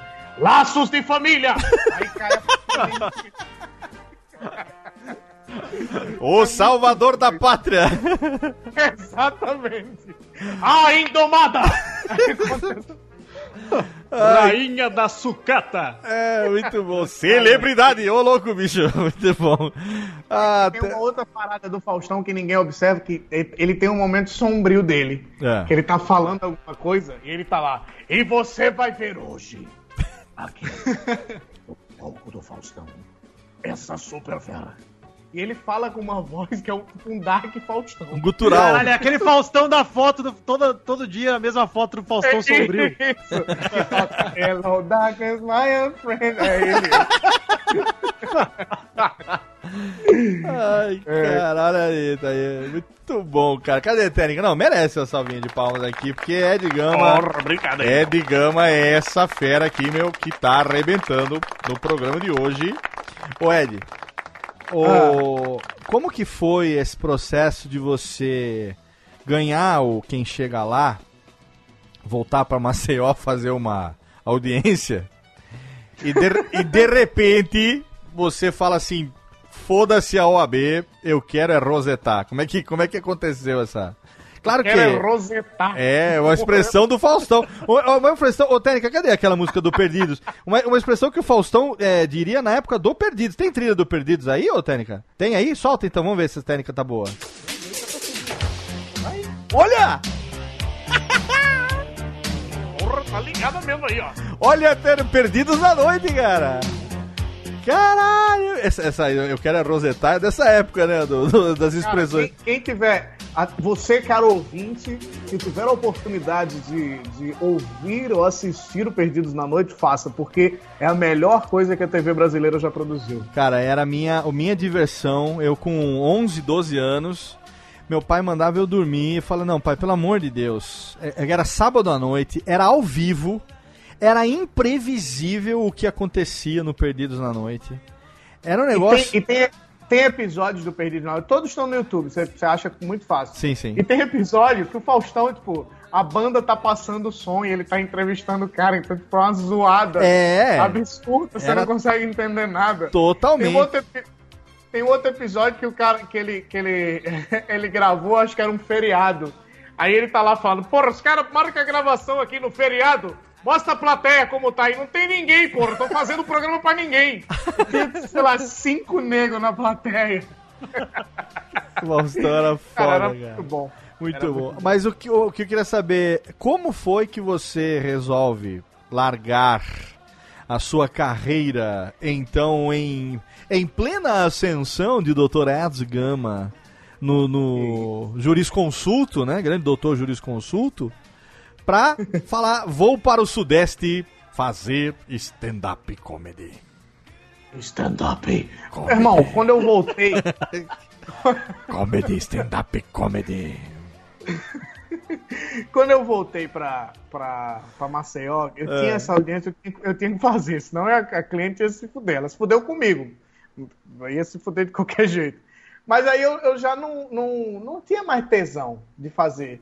Eu queria aquilo ali, tipo, foi meio que a porta de entrada pro meu sonho, que era viver do humor. Certo. E aí eu disse assim, cara, eu vou largar tudo, vou falar pra família. A família bateu o pé na época. Sim. Mas eu disse assim, não, eu vou me bancar, eu vou, vou me virar. Eu ganhei, no concurso eu ganhei um carro, né? Eu vendi o carro. E aí eu disse, não, eu tenho esse dinheiro aqui pra sustentar. Eu achei que se fosse falar assim, eu peguei, abasteci, desci o litoral, vim pra São Paulo. De carro, meu. De carro, fora três dias de viagem. Mas aí, aí vendi o carro e, e hoje tô cheio de dívida e tendo que. gravar podcast. Tá normal, igual Tendo que- pra fazer show. mano. Gravar podcast pra tentar aumentar um pouco a audiência do show. pra ver se dá certo. Caralho. Não, mas aí foi isso. Aí eu, eu, eu, eu saí direto e fui pra São Paulo. Passei um tempo, porque eu fui contratado pelo Domingão, né? Ah, o Até- Domingão até chegou o- a te contratar, então. Chegou. Até o meio desse ano eu tava contratado Mas lá. você fez o quê? O saco de risadas, alguma coisa assim, não? Uma vez por mês, a gente fazia o saco de risadas. Tinha rodízio, que eram três humoristas. Era Ah. eu, o Tirulipa, o filho do Tiririca. Sim. E o Gabriel Luchar. Cara, E são aí- ótimos os três, cara. O Gabriel Luchá também é excelente. E o Tiro vira e Lipa. mexe fazia nós, nós três juntos. Puta, cara, o Tiro Lipa também. É que a agenda dele tá foda, mas. Porque o menino tá estourado, né? O menino tá estourado. Só que o menino tá estourado. Tá. Quem viu Tá aqui. estourado, o menino tá estourado, tá o menino estourado. tá Tá estourado e. E, e, e- e- né? E cadê o. Cadê, como é que é? Cadê o. Como é que ele falou da entrevista lá do. Do, do, do- antes do Durek? Não. Cadê o Panfreto? Panfreto! Panfreto! Cadê o panfleto? Não, panfleto não. Panfleto Ele não, mandou sabe no que é pra isso que a gráfica existe, né? Vai lá e imprime panfleto. Cara, o, olha, o, o Tiro Lipa é um que seria foda também. Mas, mas cê- eram os três, vocês revezavam e o quarto domingo o que que é? Fazia junto não, ou não tinha? Fazia junto, fazia junto, ou então recebia convidado. Que legal, A gente, cara. fez, a gente fez durante a Copa do Mundo, foi muito legal. Era um, era um quadro que era todo. todo a gente falou, com o mês da Copa inteiro participando lá, fazendo um quadro que falava sobre as coisas que aconteceram durante a semana na Copa do Mundo. Foi muito legal essa experiência. Só que o, o programa é imprevisível. O Faustão gosta de sempre estar trazendo novidade e tal, tudo. E apesar da audiência do quadro, que era muito legal, vocês sabem que o humor na TV eh, levanta a audiência sempre. Sim. É, o Faustão decidiu mudar. E aí ele apostou naquele. Aquela merda daquela campainha que você aperta a porra da campainha e toca uma música. Nossa, que bosta aquilo. Pois é, ele trocou a gente por isso aí. Aí cada um seguiu o seu rumo. O Tirolipa hoje não tá mais em lugar nenhum, assim, da TV, né? Tá fazendo show pra caralho, tá estouradíssimo. Sim. Gabriel Luchá continua lá na Globo, acho que vai fazer novela agora. E eu estou no programa da Xuxa Meneghel. Olha aí, grande Ed Gama, aí, meu. Olha, tá na Xuxa mesmo? Sério? Tô na Xuxa mesmo. sabia, já, cara. Fiz, já, part- já fiz uma participação, mas a partir do ano que vem a gente vai começar aí mais. E a Xuxa você não imita ainda, ou já imita? Não, ainda não. No máximo, no máximo passa um Monange só, né? Isso, eu, eu não falei lá porque eles criaram um quadro pra fazer lá, né? Que é vai ser um arquivo confidencial lá. E, só que aí vai ser uma zoeira completa. Aí o primeiro foi com a Xuxa. Aí eu cheguei pra ela e disse: Ela que tem 30 anos de carreira e mais de 200 tubos de Monange. Tem esse vídeo aí na internet depois. Caralho, cara. Viu, mas deixa eu perguntar um negócio. É cachê ou já é contrato? Não, já, isso aí já é contrato. Olha aí, muito bem. Dá, dá, dá pra quitar o- as contas da TIM. Excelente. Até pra desligar a ligação aqui. Já, já dá pra pagar as malmitas que foram gastas. Ah, o almoço desse mês tá garantido. Tá garantido o almoço. No mês que vem não sabe, né? Mas desse Não, mês. já Como é tá que. certinho. Ô Ed, como é que o público. O público não, como é que o meio é, dos colegas aqui da, do- do- da cena stand-up do Sudeste é, recebem caras como você, que vem do Nordeste, com toda essa referência de personagens e piadas e tudo mais. E outra coisa, a gente tem também aqui vários amigos que já passaram por aqui pelo programa, que já passaram pelo é, Quem Chega Lá do Faustão. Né? Sim. Não só o Japa, como o Celso Júnior, você, é, o Morgado acho que passou por lá também já. Passou, passou o último. Então, assim, é- essa galera que a gente. Até, até um tempo atrás, eu não sei se ainda tem, mas. ah, a gente sabe que tem uma dificuldade muito grande do público da televisão é, com o stand-up por uma questão de timing, né? Você, no stand-up, pra quem não sabe, você tem a construção da piada, aí você tem que fazer o punchline depois, que é no momento que você joga aquilo que vai fazer a pessoa rir. O stand-up é feito de subidas e descidas, é um gráfico...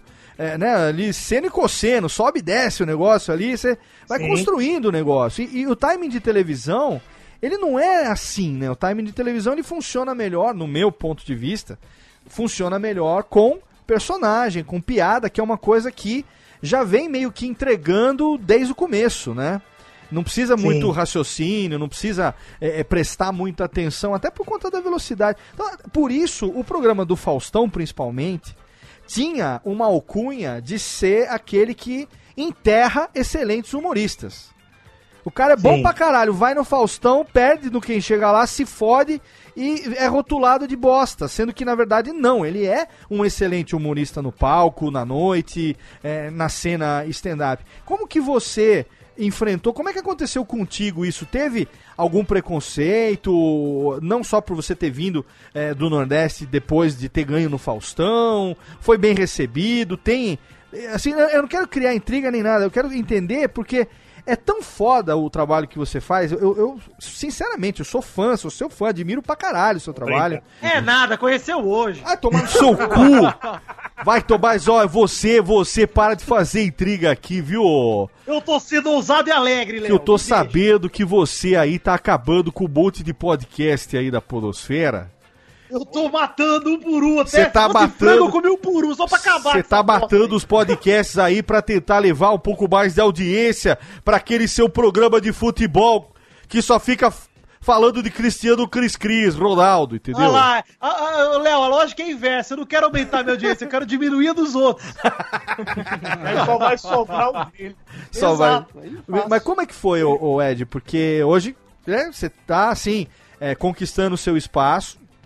Você mesmo falou, pô, tô longe ainda de considerar, né, sucesso, eu tô crescendo, tô conseguindo e tal, devagarzinho. Mas como que foi essa, esse pós, essa, essa é, T- é TPF, é tensão pós-Faustão? Como é que como, existiu pra primeiro- você? Não, como é que foi? Primeiro, assim, como você falou, lá no, no Quem Chega Lá, a leitura é essa que você fez aí, perfeita. É, o tempo da televisão não deixa que você prepare uma piada para fazer uma construção, para atingir a plateia. Então, as piadas prontas, as famosas piadas de salão, elas surtem mais efeito. Porque você já chega com o personagem, então você já chega tendenciando a galera a rir. Sim. Mas, é, além disso, você ainda conta com o Faustão como obstáculo. Porque ele fala no meio da piada. Aham. Então, a, a gente até brinca, eu comecei a brincar e falo pros comediantes que o Faustão tem uma parada assim, depois vocês prestem atenção, quando alguém vai lá e conta uma piada, o cara conta a piada e o Faustão já emenda falando assim, porra, e o que esse cara tá falando aí em tom de brincadeira é verdade, porra, então fica alerta pra você saber aí como se for. Ele fala a história, meu irmão, e aí você já comeu 20 segundos ali do que você tinha falado. Estragou a piada. Eu, é, eu quando fui, meu irmão, eu me desliguei de tudo. Então, tipo assim, eu não vou prestar atenção no Faustão, não vou trocar ideia com ele no palco. Porque se eu trocasse ideia, corria risco. Porque apesar de eu fazer, ter, ter levado o texto de, de algumas imitações, eu tinha, eu tinha texto, eu tinha que fazer a piada, construir para depois soltar a imitação. Então, Aham. se eu perco 10 segundos, já fudeu minha, minha, minha ideia toda, entendeu? Aí, aí tanto que, que muita gente boa, como você citou aí, se deu mal lá. Sim. O primeiro, a primeira pessoa que ganhou por originalidade lá, com texto original 100% autoral, fui eu. Usando, usando meus textos com imitação. Depois o Paulo Vieira, que hoje, tá, hoje é, o, é o sidekick do programa do Porchat, Sim, ganhou sim. também, que foi o último quem chega lá. Mas até então só piadista tinha ganho. E, e aí, respondendo a sua segunda, sua segunda pergunta sobre a recepção da galera, sendo muito sincero, muito sincero mesmo, todos os meios que, que, que a gente se insere tem os babacas e tem as pessoas normais, porque eu trato os babacas como se não fossem normais. Os Certo. babacas sempre vão ser babacas, então nunca vão te receber bem. Mas o- a galera bacana, os caras legais, recebem a gente, principalmente quem tá começando, quem tá trilhando uma história, quem tá encarando a parada com responsabilidade, que é muito importante, é, esses caras recebem essa galera muito bem. Então eu tenho grandes amigos que estão vindo lá do Nordeste para cá pro Sudeste, como por exemplo um cara que eu considero um, vai ser logo logo uma das futuras revelações aí do humor. Quer dizer, ele já é revelação, vai ser logo logo um dos grandes nomes do humor, que é o Rodrigo Marques, que depois, se vocês puderem, conheçam aí, o cara lá de Recife, tá mudando agora e tá sendo muito bem recebido pela galera. A galera tá abrindo espaço, principalmente o- os nomes que você falou aí, que você chama de seu padrinho, o Marcos, o Celcinho, esses são caras que continuam apadrinhando muita gente, Aham. abrindo espaço pra essa galera fazer show e, e dando oportunidade, principalmente para quem vem do Nordeste, que quando você é do Sudeste, você tem a oportunidade de conhecer porque você tá aqui no meio. Mas pra você vir do Nordeste, pra, você não tem tempo para ir conhecer. Se enfiar, né? É mais difícil, né? É mais difícil, cara. Então tem, tem gente que é muito bacana, que abre, faz questão de abrir porta. Que até deixa de convidar os grandes, os chavões assim, Sim. da, da comédia, Sim. e só chama a galera que tá começando, pra dar oportunidade mesmo. É, eu vou te Mas falar. Isso que é o legal, né, cara? É. Porque assim, Sim. senão a gente fica. é, a gente mesmo vê aqui em São Paulo, quem tá há muito tempo. Pô, se você parar pra olhar o cenário de stand-up de hoje e olhar três anos atrás, é completamente diferente a galera que tá aí hoje em dia atuando. Tem alguns caras que são os mesmos nomes, mas, assim, você vê muita rotatividade de gente nova, etc. Exatamente por isso, porque eu acho que a galera vai tocando outros projetos e tal. E, cara, tem que ter espaço pra essa galera nova, né? Não adianta ficar insistindo nos mesmos nomes. Sim. O cachê dos caras só sobe e a galera nova não consegue se enfiar. Não, e E eu que... vou falar uma parada, eu vou falar uma parada, na moral, que é Hum. a galera nova tá vindo com uma pegada totalmente diferente. É, né? Sem ligar pra esse lance dessas regras que foram impostas aí, estão fazendo o seu devagarzinho e estão superando os caras que, consider- que se consideram chavões. Então, logo, logo, todo o cenário vai ser modificado. Que E massa. vocês vão ver que é uma, revel- é uma revolução muito grande. Do mesmo jeito que acontece em qualquer outro lugar, no cenário da música, no cenário da- das artes, do, do te- do teatro, das artes cênicas, eh, a galera é substituída. E vai acontecer isso agora no humor também. Tem nomes novos que vão superar os nomes, os nomes antigos. Vocês podem, podem esperar. Não, eu, eu tenho toda a certeza e toda a esperança nisso. E a única coisa que eu sinto, sabe, é que muitas vezes não se perceba que há uma diferença de estilos e que essa diferença de estilos ela é desejável. Então, Sim. o humor de personagem, o humor de piada, é, ele não concorre com o humor de cara limpa, o humor de texto autoral, que também não concorre, por exemplo, com o humor de improviso, que é o que os barbichas fazem, por exemplo, lá no Improvável, que já é um negócio totalmente diferente. Né? Então você tem estilos diferentes e não, não tem um estilo só. Acho que, cara, se tivesse um estilo só seria chato pra caralho, sabe? Então, É, e ô Léo, eu acho, eu acho uma coisa engraçada nisso que você falou de concorrência, porque eu considero que arte ninguém concorre com ninguém. Claro. A galera anda junto. Se o que te faz bem, o que te entretém sim. de um lado, pode te entreter do outro também. Sim. Tipo, é, eu entendi o que você quis dizer com concorrência, mas é isso que é legal, né? De você entender que o estilo novo não é porque surgiu algo novo que aquilo que você gosta vai deixar de existir ou algo do tipo. Sim, e não é porque Você o pode novo. continuar vendo as suas coisas, não tem problema. Sim, e não é porque o novo surgiu que ele fez sucesso que ele se estabelece como melhor do que aquilo que tinha antes dele já, entendeu? É, pois é. Então, Com não certeza. é. Diferenças, né? Você tem que. é, você vai, não vai deixar de gostar de um porque você passou a gostar além desse e de outro, né? Então tem espaço pra todo mundo, né? Eu acho que É, é. fala isso pras correntes de e-mail, quero ver. Ah, bicho, é porque tem muita gente que não sabe respeitar isso aí, entendeu? Então, você, a, a pessoa não sabe lidar com a- os novos, não sabe lidar com as diferenças e tenta, às vezes até eu, a gente vê, eu- todo meio tem um, um pouco de sujeira. Então tem gente ainda que tenta embarrear Sim. novos talentos, tem gente que tenta boicotar, mas o pensamento acho que tem que ser esse. O humor ele tem que ser uníssono, porque o humor não, não concorre, cara. Cada um tem o seu estilo, cada um tem o seu jeito de contar piada. Tanto que quem copia texto, por exemplo, nunca vai conseguir fazer o texto igual ao cara que criou. Porque ali tá impressa a sua realidade, tá impressa E o cara que criou, cria outro, né? No mesmo estilo. Exato. Hoje eu, eu, na internet vi uma, uma divulgação muito legal. O Comedians, que era para ser uma casa de shows essencialmente do stand-up, vai rolar um show do Matheus Ceará, que é um dos melhores piadistas do Brasil. Sim. E- e- então você vê, o cara tem espaço para tudo. E, e quem uma- um dia já disse que não tinha, hoje tá abrindo portas e, e, e acho que isso é o mais bacana de acontecer. O humor se tornando só humor e não com suas subdivisões ali, sei lá. É, Quase e- castas, né? Dizer assim. É, E, exato. E, assim, só pra, pra gente virar esse, essa página, eu queria só deixar aqui uma, uma observação que lá nos anos 70, 80, por exemplo, esses estilos eles conviviam de forma totalmente harmônica. Você tinha pessoas como Ari Toledo e Costinha que faziam é, show de piada.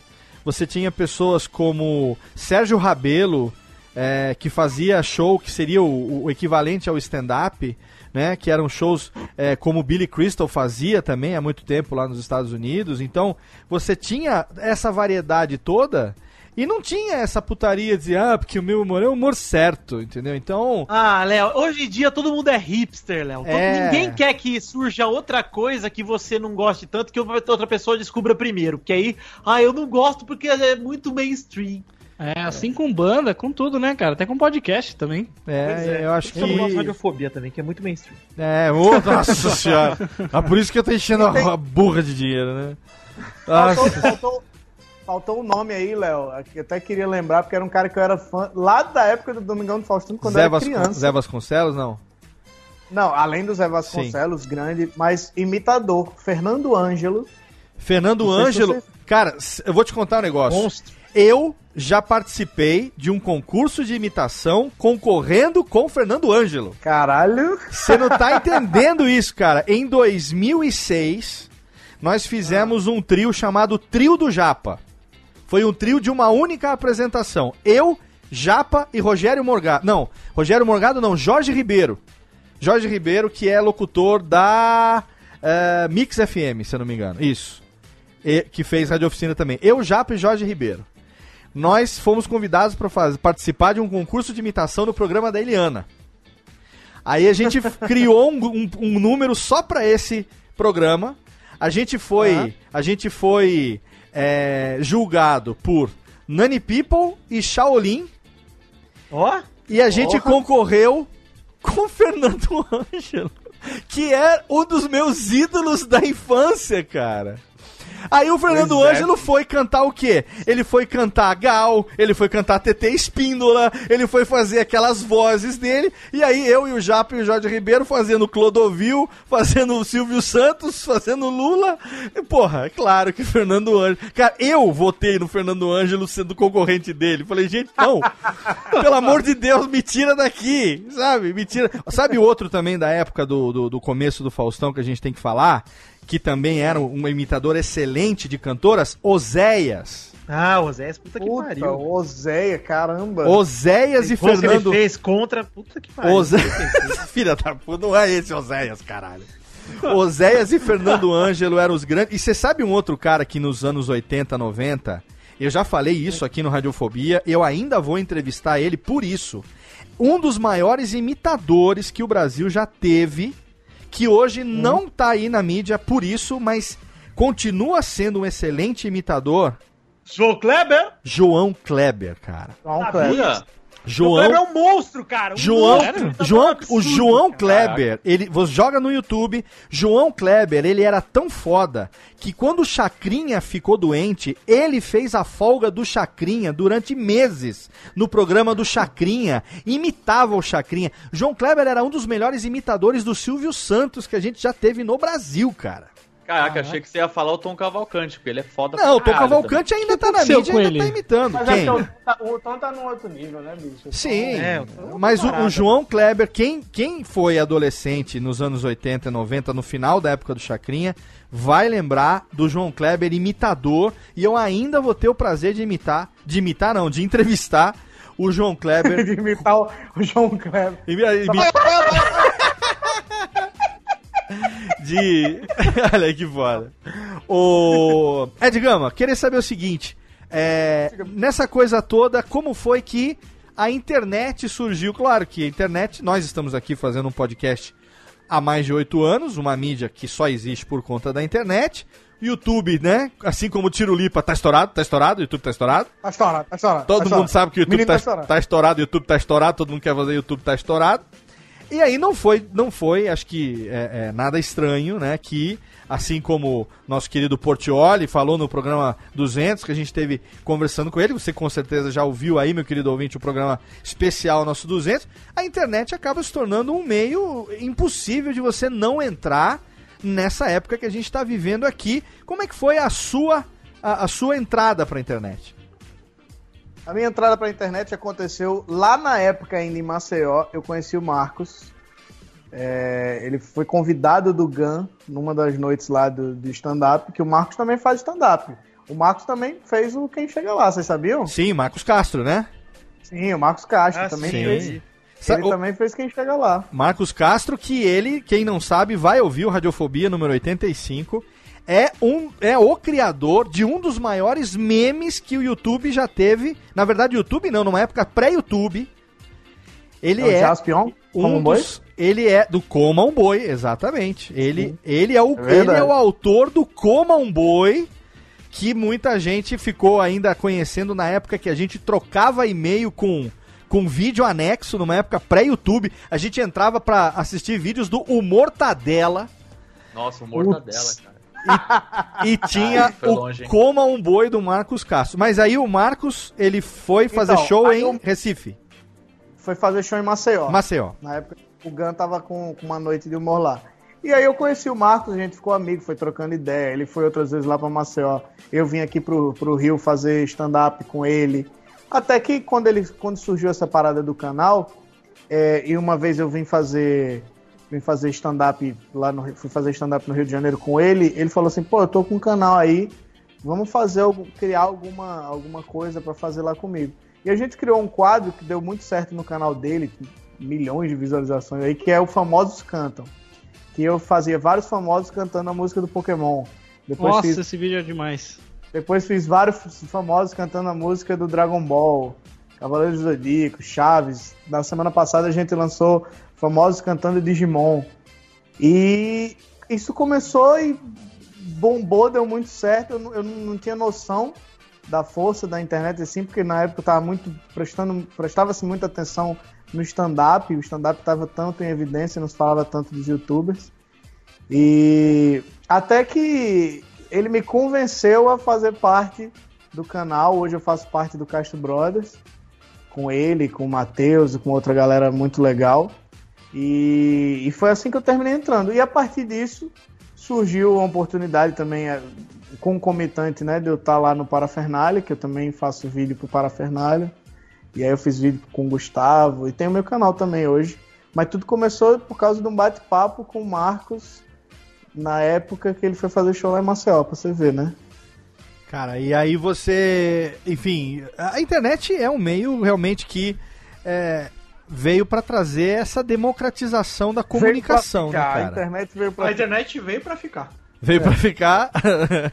veio, democratiza. Já é uma realidade hoje. hein? democratiza a comunicação, né, cara? Todo mundo na internet é um canal, é um comunicador, todo mundo, né, se construiu uma relevância naquilo que faz. É Nunca. bom e isso é ruim. Então, porque, por exemplo, o lado bom disso é que se não fosse a internet, nunca que a gente conseguiria ter aqui no programa é, contato com pessoas como você, como o Portioli, como outros que já passaram por aqui ao longo desses oito anos. É, é, eu não consigo imaginar, por exemplo, lá nos anos 80.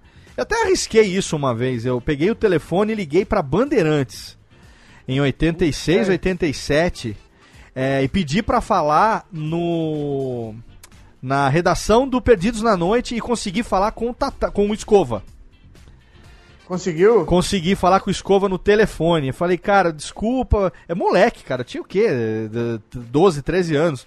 Nem sei, nem lembro se meu pai ficou sabendo desse interurbano que eu fiz uma vez. Aí eu liguei e falei, não, eu precisava falar com o Escova e tal, ele é do Perdidos e tal. Eu, uma vez ele atendeu o telefone. Aí eu falei, alô? Falei, quem tá falando? Aí, Escova, quer falar com quem? N- desculpa, é, é Carlos, Carlos Roberto Escova? Sim, eu mesmo, pois não. Olha, senhor, desculpa, eu tô ligando aqui do interior de São Paulo, sou muito seu fã. Meu nome é Leandro, tenho 12 anos e tal, eu adoro as imitações. Cara, aí ele ficou comigo uns 5 minutos no telefone. É mesmo? Que legal, o que, que você gosta? Ah, eu gosto do Lula. Mas o que isso, você menino, fica ligando aí? Seu pai sabe que você tá no telefone. E aí, eu, e o Maguila? Olha aqui, o Maguila quer mandar um abraço pro meu amigo Léo lá do Serra Negra. Cara, eu, eu me realizei falando com o Escova 5 Falando minutos no telefone. Isso hoje na internet você tem a chance de. Qualquer um tem a chance de entrar em contato numa rede social com uma pessoa que admira e não raramente essa pessoa responde você. Claro, pois não, claro, interage, porque o objetivo é exatamente esse. Então, esse lado é, democrático, vamos dizer assim, de aproximar né, esses universos tão distantes quanto fã e, e ídolo, é um dos serviços que a internet faz que é muito foda. Mas, como você ia falar, tem os seus lados, o seu lado negativo também, né, cara? Porque deu voz pra um monte de idiota também. Exatamente. Né? Aí, Isso expressar não tem, opinião. não tem muita escapatória, né, cara? Assim, A eu vida é acho que- cheia, é cheia de idiota, então. Eu acho que é Mas eu tô exatamente quietinho isso. aqui. Porra, Só aqui no podcast tem uns três, que eu não vou nem citar. Olha, mas aqui tem mais, acho que tem todos, hein? Então, Tem todos nós aqui como idiota. Mas, mas sabe, sabe o que é bom? Você, você soltar um número assim aleatório. Tipo, se tem cinco pessoas, você fala, tem uns três que são idiotas e não diz quais são os três. Irmão, isso gera uma polêmica, bicho. Só pra plantar discórdia, né? Exatamente. É isso que o Vitinho faz, viu? O Vitinho fica criando intriga. Ele é, ele, ele é, ele é uma pessoa eu que sou fofoqueiro, né, Léo? Eu sou É. assim, eu sou uma pessoa podre. você é, você é intrigueiro, intrigueiro. Ah, que bom, pô. Você é intrigueiro. intrigueiro. Ô, Ed, Oi, canal querido. do Ed Gama no YouTube, youtube.com barra Ed Gama Humor, link no post pra quem não assina ainda. E agora eu vou deixar que o Vitor faça a pergunta, porque quando eu falei que ia gravar com o Ed Gama, ele fez. Como é que o Vitinho Tendência falou? Pera aí, o Vitinho Tendência, como é que. Tira, Térica, tira essa trilha aqui, bota a trilha do Vitinho Tendência aqui, por favor. Trilha do Vitinho Tendência. O que você disse quando eu falei que iria gravar sobre Ed Gama e que nós falaríamos sobre gameplay do Faustão?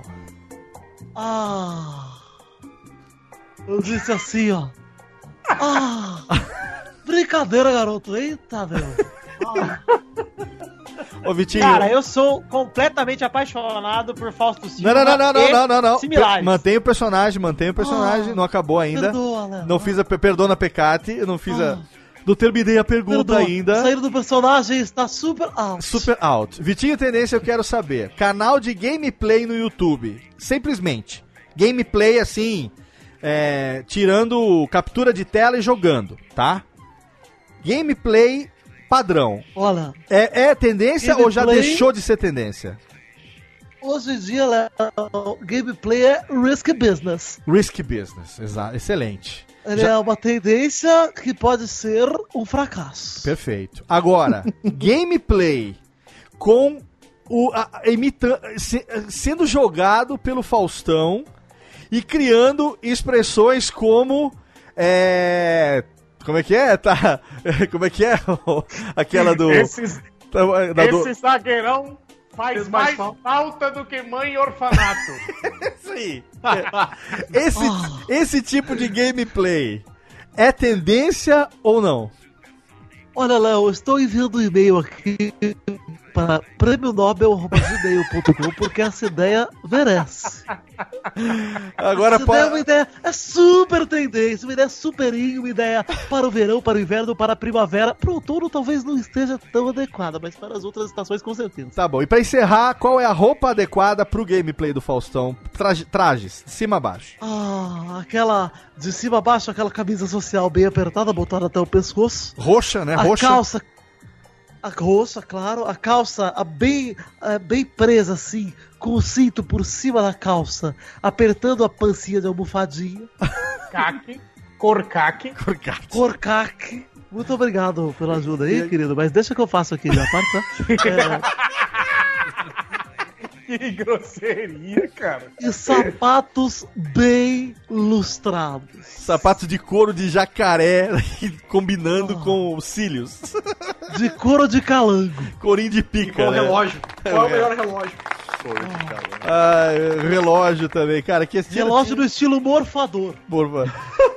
Tira, tira o Vitinho, Vitinho entendeu? Agora pode sair do personagem. Ô Vitinho, agora sim, cara, o, o gameplay do Faustão é coisa de Xênio, não é? Que Xênio aqui. Nossa, é genial, cara. Eu, eu acho que é uma ideia. Ô, ô, Ed, eu, tenho, eu preciso te falar um negócio, cara, que tem algumas coisas que eu vejo na internet que quando a pessoa cria, eu não fico só feliz. Eu acho, não acho só foda. Eu sinto inveja, cara. É, por que, que eu não criei aquela merda? É, e essa ideia é uma ideia que eu senti inveja na hora. Eu falei, puta que bosta, velho.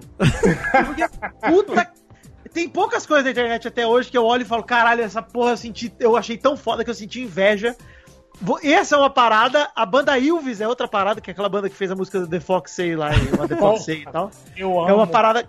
É, e assim, eles têm músicas geniais que tem uma música que chama Stonehenge, que inclusive eu. Nossa, eu essa música eu já ouvi, cara. É muito Cara, bizarro. essa música eu sinto inveja mesmo. Eu, eu le- vejo o clipe e falo, caralho, eu sinto inveja.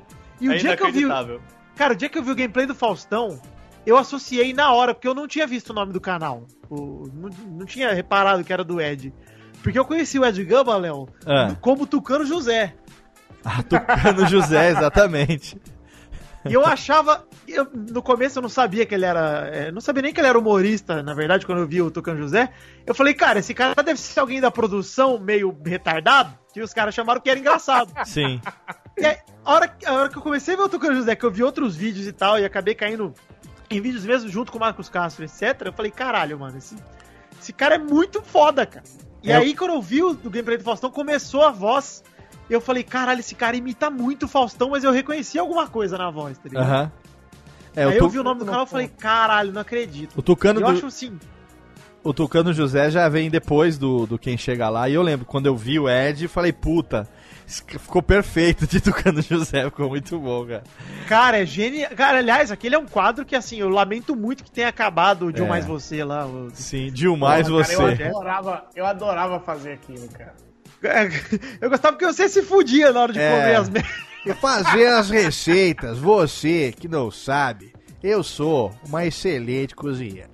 E o meu amigo, aí vinha o Tucano, aí enfiava os negócios na boca dele. Ah, Ana Maria, para com. Ô Dilma, não, presidente, para com essa porra. Muito bom, cara. Mas, e de- mas depois do, do, do Dilma Mais Você, a gente fez o Dilma Chama e a Pessoa Vem. Vocês viram? Ah, Puta sim, que sim, pariu. esse foi ótimo também. Bom, né? Caralho, eu amava. Esse eu amava mais. Que aí a gente recebeu a Vivi Fernandes lá. Eu dei um é isso prêmio- que eu ia falar, desse da Vivi Fernandes. Puta que pariu, cara. Eu dei um prêmio pra Vivi Fernandes, que foi o prêmio que a, a puberdade brasileira agradece ao serviço dela prestado aos jovens do Brasil. Que delícia, cara. E esse, esse vídeo tem mais de 2 milhões de visualizações na internet. eu Cara, o vídeo legal também que você participa do Gustavo é um que você faz o tradutor dele. Ele falando com. Ele falando, acho que com o embaixador americano, alguma coisa assim. Sim. E você Ele fez tá, aquele jornal, né? Como se fosse um jornalzinho. tá fazendo a, tra- nome do projeto. a tradução ali, é, tá fazendo Foi a tra- Parafernália. Fazendo a- é, já na época do Parafernália, fazendo a tradução, aquele ali também foi muito bom aquele vídeo. Vou deixar esses links, é claro, estão no post, tanto da o da Vivi, quanto o do esse do Parafernália também, do, do- do- da, da tradução, pra você poder que não curtiu ainda, que não acompanha, que não sabe o que a gente tá falando, você que não tem cultura humorística, né, Vitinho? Pessoa que não tem a cultura Bota, humorística. bota, bota o do gameplay do Faustão também pra ganhar dinheiro. Não, esse é certeza. Aê, esse já tá. Garoto. Esse já tá na cadeia técnica. Cadê o Ticlin? Solta aí, levanta a técnica, aperta o botãozinho daquela maquininha ali, caixa registradora, faz favor. Aperta. Por favor. Essa mesmo, exato. Ticlins! É, isso aí já tá lá desde o começo. Fala, Vitinho. Quero fazer uma pergunta, aproveitar, Ed, porque você tá no, na internet, agora como você mesmo falou, você entrou recentemente, né, pra fazer algo meio solo, assim, né, pra fazer, Sim, tocar sim, um canal. Cara, tem, tem um mês e meio. Cara, e o que, que você sente de, assim, de diferença pro trabalho seu do humor pro trabalho que você tem que fazer na internet? Tipo, em sentido de ritmo, essas coisas que você tem que fazer de diferente. Cara, primeiro é o seguinte, tem, tem muita coisa já na internet, então você tem que arrumar um jeito de se destacar. Eu antes quebrava muita cabeça pensando o que é que eu podia fazer, eu escrevia roteiro, eu não gostava de roteiro, aí, depois eu pensei assim, porra, meu irmão, eu vou fazer o que eu gosto de fazer. Eu amo imitar, eu amo imitar o Faustão, eu amo falar merda, amo falar besteira, e eu só botei isso pro meu canal.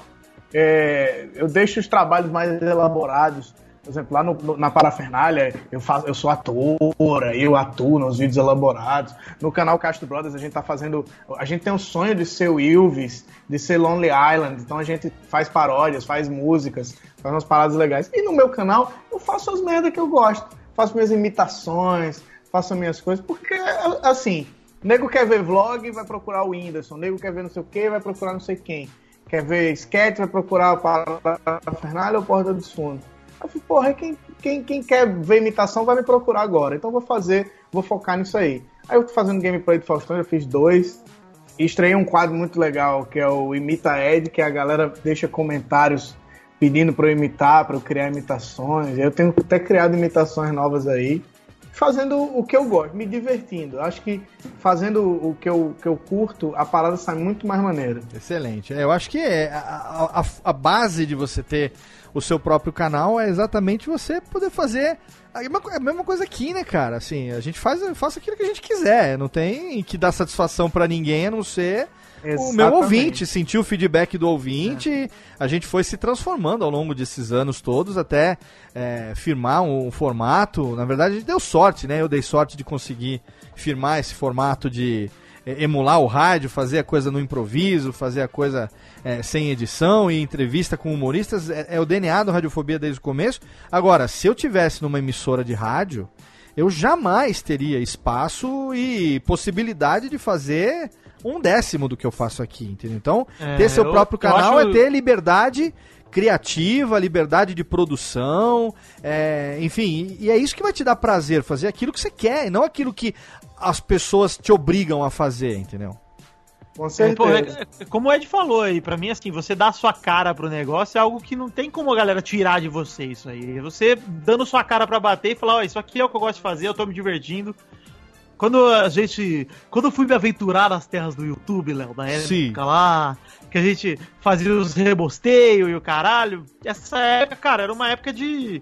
Que eu e o Xande sempre, quando conversávamos, falávamos disso, assim, "Vé, vamos fazer, tocar o projeto do jeito que a gente quer, a gente sabe, a gente sabe que o nosso produto não é algo que vai ser pra todo mundo, porque a gente tá fazendo algo com humor bem pesado e bem escrachado. Nossa, os comerdários era demais, hein, Vitinho? Comerdários.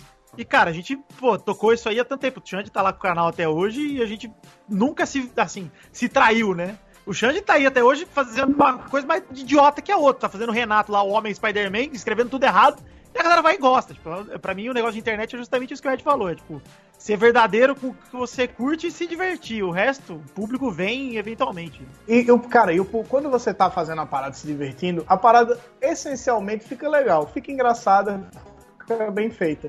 Então a galera te acha e te procura e ela começa a criar identificação, ela começa a prestar atenção no seu jeito de falar. Eu tenho certeza que todos os ouvintes aqui de vocês já conhecem individualmente as suas vozes, já sabem qual é o tipo de piada de qualquer um, quem é que fala mais merda, quem é que fala menos merda. Porque essa galera já se identificou, vocês já fidelizaram. Então é o que acontece no meu canal. Todo mundo me vê fazendo um monte de coisa. Mas aí no meu canal, todo mundo me vê fazendo o que eu gosto de fazer. Então vão se identificar com a minha essência de verdade, entendeu? Sim. Isso estará no meu livro de pensamentos que eu vou lançar no ano que vem. Olha lá, o livro de mensagens pra Facebook. Ah. Livro de YouTube.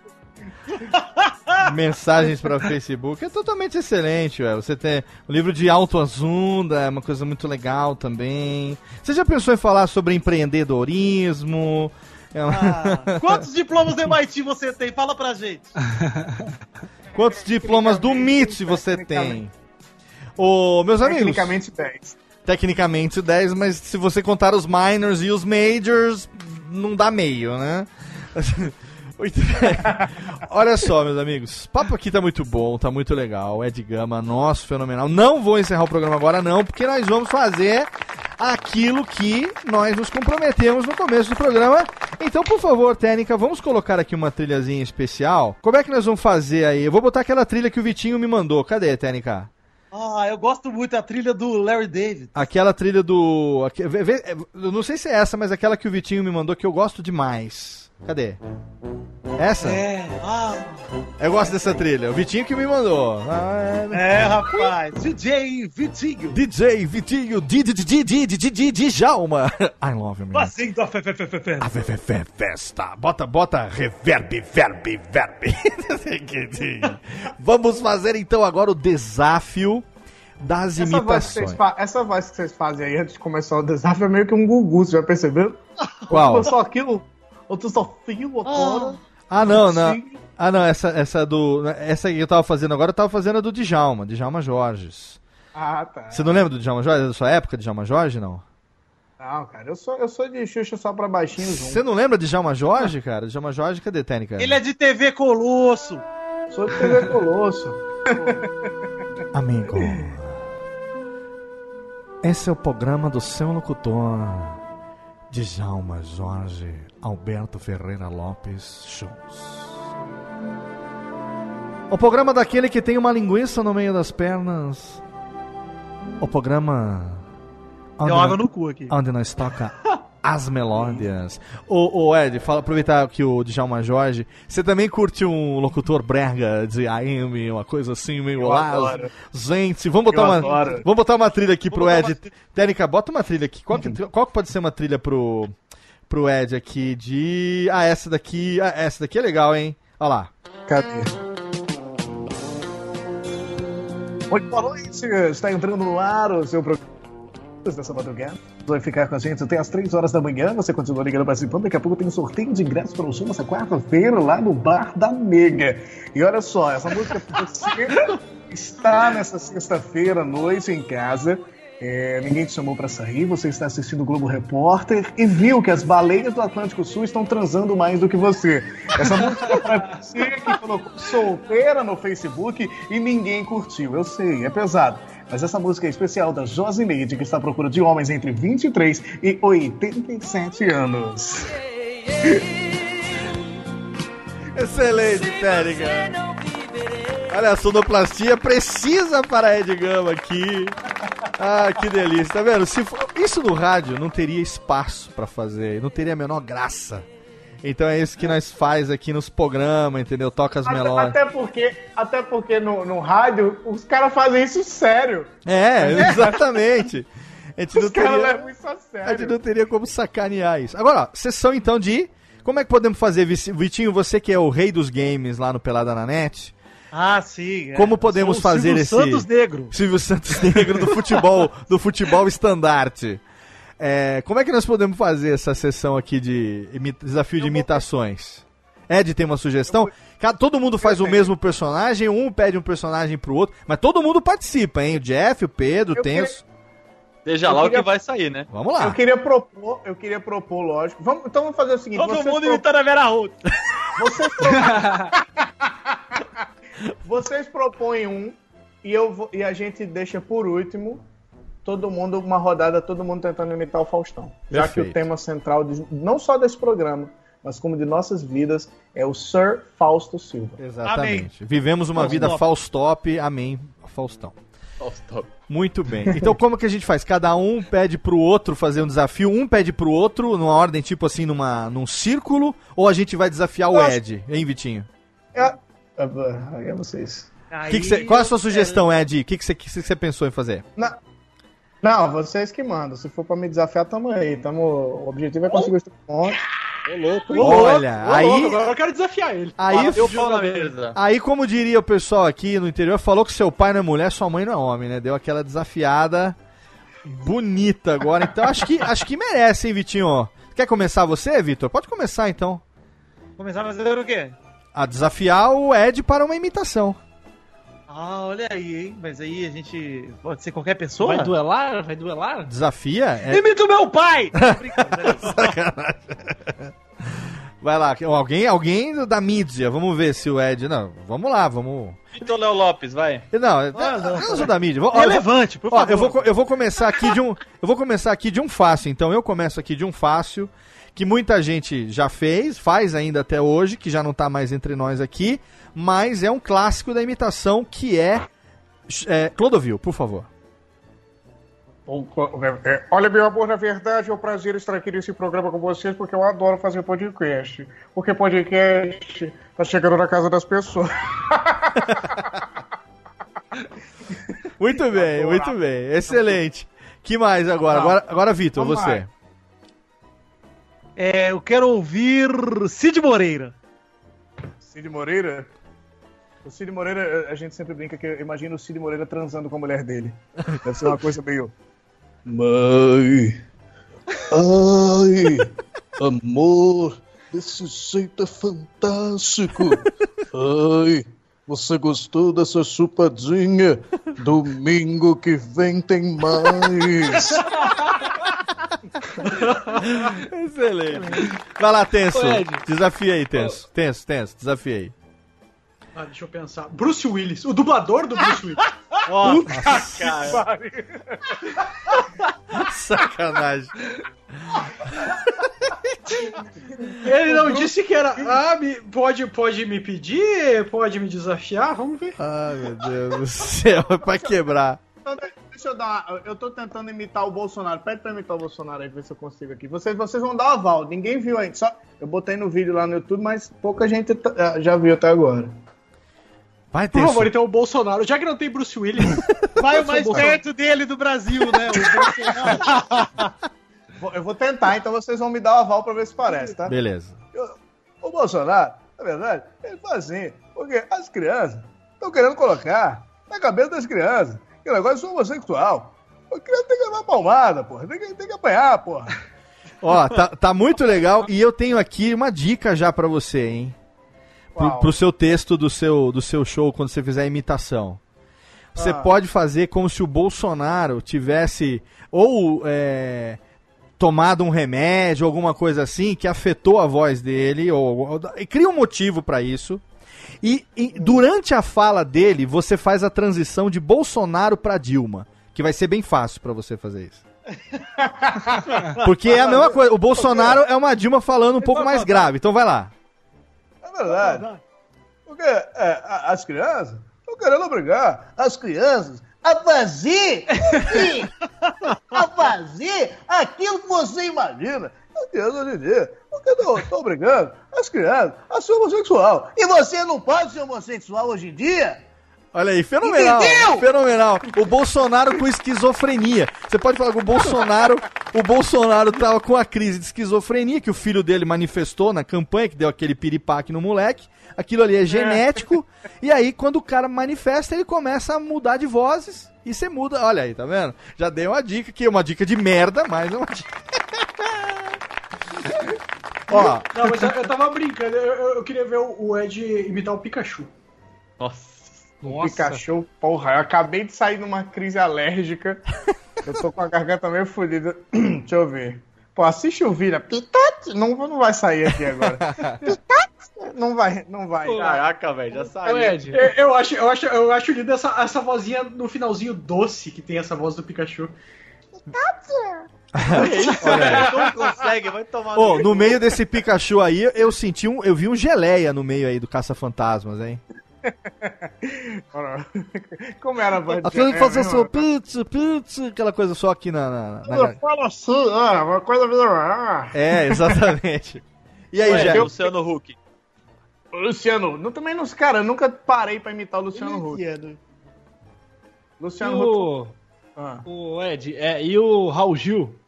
O Raul Gil. O Raul Gil ficou famoso. Todo mundo começou a imitar. Virou um, um da- desses caras também, assim, né? Todo mundo imita o Silvio Santos. Aí, por causa do pânico, todo mundo imita o Raul Gil por causa do. Vamos aplaudir! Mali, mali! Tem, né? Todo mundo começou a fazer essa porra também. Sim, mas o, a culpa é do Robson Bailarino. Porque o Robson Isso. Bailarino foi dar uma entrevista no Pânico e ele imitou pela primeira vez o Raul Gil falando. Porque todo É mundo faz o vamos aplaudir quem você tira o chapéu. E aí ele veio com aquele. Olha, as pessoas me perguntam por que é, como é que vai lá pro calor. Eu não sei de nada. E aí o. Xi! E aí o Carioca pegou. O Carioca pegou a imitação do Raul Gil do Robson Bailarino. E hoje em dia todo mundo imita o Carioca fazendo a imitação do Robson. Exato. Cara, isso aconteceu com o Jô Soares. Sim. Todo mundo imitava o Carioca imitando o Jô. E também teve uma época que todo mundo imitava o Ceará imitando o Silvio Exato, Santos. É, isso aí foi o exatamente. mais marcante pra mim. Exatamente. Tem muito personagem que eu só comecei a me aproximar depois que você pega alguém fazendo. É muito, é muito- Sim. Ah, Mas, é- ô, Léo, eu acho engraçado que eu Ah. vi um vídeo esses dias do Wendel Bezerra com o Briggs no carro. Sim, sim, sim. Aham. E o Briggs ensina a imitar o Mickey, cara. E é muito foda, cara. Porque ele, ele começa a falar pra você deixar a voz fina, Sim. a voz bem fininha, e depois você começa a deixar a voz bem, uma, bem fininha, e depois você vai deixando ela fofinha igual de uma senhora. Você vai E você deixa assim. ela mais firme e fala. Oh, oh, oh, oh. É. Ele, ele fez a transição do Mickey pro Yoda nesse vídeo ou não? Não, nesse não. Eu já vi ele fazendo da Miss Pig pro Mickey Então, e pro Yoda. no cara. Radiofobia 16, o Briggs faz isso. Ele faz a- o do Mickey, aí vem Pluto, cadê você? Pluto, Pluto. Aí do- ele muda pra Pig. Ah, Caco, meu amor, meu querido. aí ele vai pegando. Aí, aí ele vai jogando o catarro, o pigarro, né? Caco, meu amor, meu querido. Caco. ele vai fazendo a transição É do do. Mickey pra Pig e pro Yoda. É fantástico, é fantástico. Uma das maiores alegrias da minha vida foi o Guilherme Briggs comentando no gameplay do Faustão e dizendo que era meu fã. Ah, não, o Puta Briggs... que pariu, eu fiquei sem dormir, meu irmão. Então, olha só, nós vamos fazer aqui. Atenção, Ed Gama, Vitinho e Chester, Olá. que também é o cara da imitação. Já está feito o compromisso. A gente tem um programa aqui que a gente soltou, acho que na terceira temporada do Radiofobia. É um dos mais baixados na história do Radiofobia. Que Ô, se chamou Imitadores Quem Sois Vozes. Ah, sim. É um dos, Hum, me- um dos meus favoritos até É, hoje. nós vamos fazer o 2 desse programa e nós vamos juntar Guilherme Briggs e Ed Gama no mesmo podcast. Oh, meu Deus. Eu vou morrer. Vou... Hoje eu não vou dormir, cara. Só Vou juntar Guilherme Briggs e Ed Gama no mesmo podcast e vamos fazer um imitador. Se bo- Você quer ver mais uma pessoa que eu vou botar nesse programa? Que eu sei ah, que é que mu- nada, Léo, pô. Eu sei que é muito fã. Você é óbvio, né, Vitinho? Mas que é muito fã do Briggs também, e é amigo nosso, que eu sei que topa na hora quando a gente combinar, Rogério Morgado vai estar nesse programa também. Puta que louco. pariu, sensacional. E aí nós vamos Vai fazer ser um... o grande dia, Gary. E esse programa, Ed, esse, Excelente. esse Excelente programa. Imitadores Quem Sois Vozes, a, a- essa, essa, esse programa, a brincadeira dele é o seguinte: é, durante todo o programa, não tem pauta, e como se tivesse, né? Mas enfim. é, não, não tem pauta, e é uma imitação puxando a outra, lembrando uma história, contando história, fazendo vozes o programa inteiro. Se você quiser, tem o link no post. Imitadores Quem Sois Vozes. No primeiro programa, quem participou foi o Briggs e o Nando Mendonça. É, uma pena que nesse dia a internet estava muito ruim, a gravação não ajudou muito, mas está lá o registro, o programa ficou bem legal. Mesmo a gravação, na época que eu morava em São Bernardo ainda, tem uns quatro anos já isso, não sendo Era um... metalúrgico ainda. Era metalúrgico ainda, tava com... eu, eu tinha 10 dedos, é, 9, 8, eu tinha dedo ainda na época. É, você, o pessoal, cara, é um dos, acho que tá no top 4 ou no top 5, entre 200, mais de 200 programas, esse aqui é o 201, cara... Vamos juntar e aí vai ter. Já pensou? Rogério Morgado, Ed Gama, Guilherme Briggs e, é claro, as estrelas de John V. Jones e Chester Barbosa juntos. Também penso, Pedro eu, gosto, Palotti. eu gosto de imitar o Vitinho. Antes mesmo dele me conhecer, É, eu imitava ele. Vamos fazer todo Foi mundo assim agora. mesmo, né? O Foi Vitinho. mesmo. Todo mundo fazendo Eu- o Vitinho Tendência, que é uma coisa assim Ah. bem. Oh, Cris, Cris, Cris, Cris. Eu, im- eu imploro pra você, caríssimo ouvinte, que baixe esse programa, para que o 201 seja o programa mais baixado da história, para que um dia eu volte aqui no Radiofobia e eles falem assim, porra, esse cara é sócio daqui desde o programa 200, pô. É, é tanto no pessoal como no programa. Ó, eu quero ouvir o trechinho, ô Ed, antes, antes de encerrar, eu quero ouvir o trechinho da Betânia, claro, porque a Betânia é, é o concurso. A Betânia, é, e a Betânia, eu imagino, eu sempre gosto de fazer isso, colocar os imita as personalidades fazendo coisas inusitadas. Então Certo. imagine Maria Betânia cantando malandramente. Nossa, Ia ser uma coisa boa. Nossa, mãe. por favor. Malandramente, a menina inocente se envolveu com a gente só pra poder curtir. A safada, na hora de levar madeirada, a menina meteu o pé pra casa e deixou um recadinho pra mim. Nós se vê por aí, nós se vê por aí, nós se vê por aí, nós se vê por aí, nós se vê por aí. Ah, que. Mas eu acho o vibrato do Nego Ban mais, mais, mais carinhoso do que o da. Que fenomenal! Eu ia fazer. Eu ia fazer o, o, o Bolinha, lembra do Bolinha? Fazer o Melodia Cariada na boca do povo! Ai! o oferecimento de Alisabel. Vem, Bel, Alisa. o, o- vamos lá então. Ó, eu acho que agora o momento pede. Quem, não, o- quem não pediu? Pedro, o Pedro pediu uma imitação? Pedro não pediu Eu ainda. pedi o Luciano Huck. Ah, o Hulk, aí- ele fugiu pela tangente, ele né? Fugiu, né? Fugiu. Fugiu, fugi. fugiu, fugiu. Fugi por- Mas eu prometo, Pedro, eu nunca parei pra imitar o o Luciano Huck. Eu vou parar pra imitar o Luciano Huck por você. Olha Então, só, hein? Pedro, Pedro Palota, está aqui o compromisso de Ed Gama, vereador. Então vamos fazer um negócio. Ed, vamos fazer um negócio aqui antes da gente fazer a brincadeira do Faustão, encerrar o programa com o Faustão. Eu quero te pedir um, um desafio que é o seguinte: você, a sua escolha, rapidinho faz top 10 imitações, 10, uma atrás da outra, no, no- assim, vou fazer 10. Fulano, está, ciclano, pá. Tá. Vamos lá. Porra, então vamos lá. Ó, é Então você tá vendo? com- Olha, eu tô, eu tô dando aqui porque eu vou te contar, eu vou agora. Esse cara, quem sabe, faz ao vivo, meu. Esse é o grande Ed, não tava nada ensaiado aqui, entendeu? Tá acostumado já com o Fausto fazer essa- essas coisas de pedir, né? Por exemplo, como é que seria o Silvio Santos imitando o Faustão, imitando o Silvio Santos, como tá no canal dele. Que ele não vai fazer aqui, porra, porque você vai entrar lá no, no, no link do post, né, porra, e ver no canal do Ed Gama, meu, né?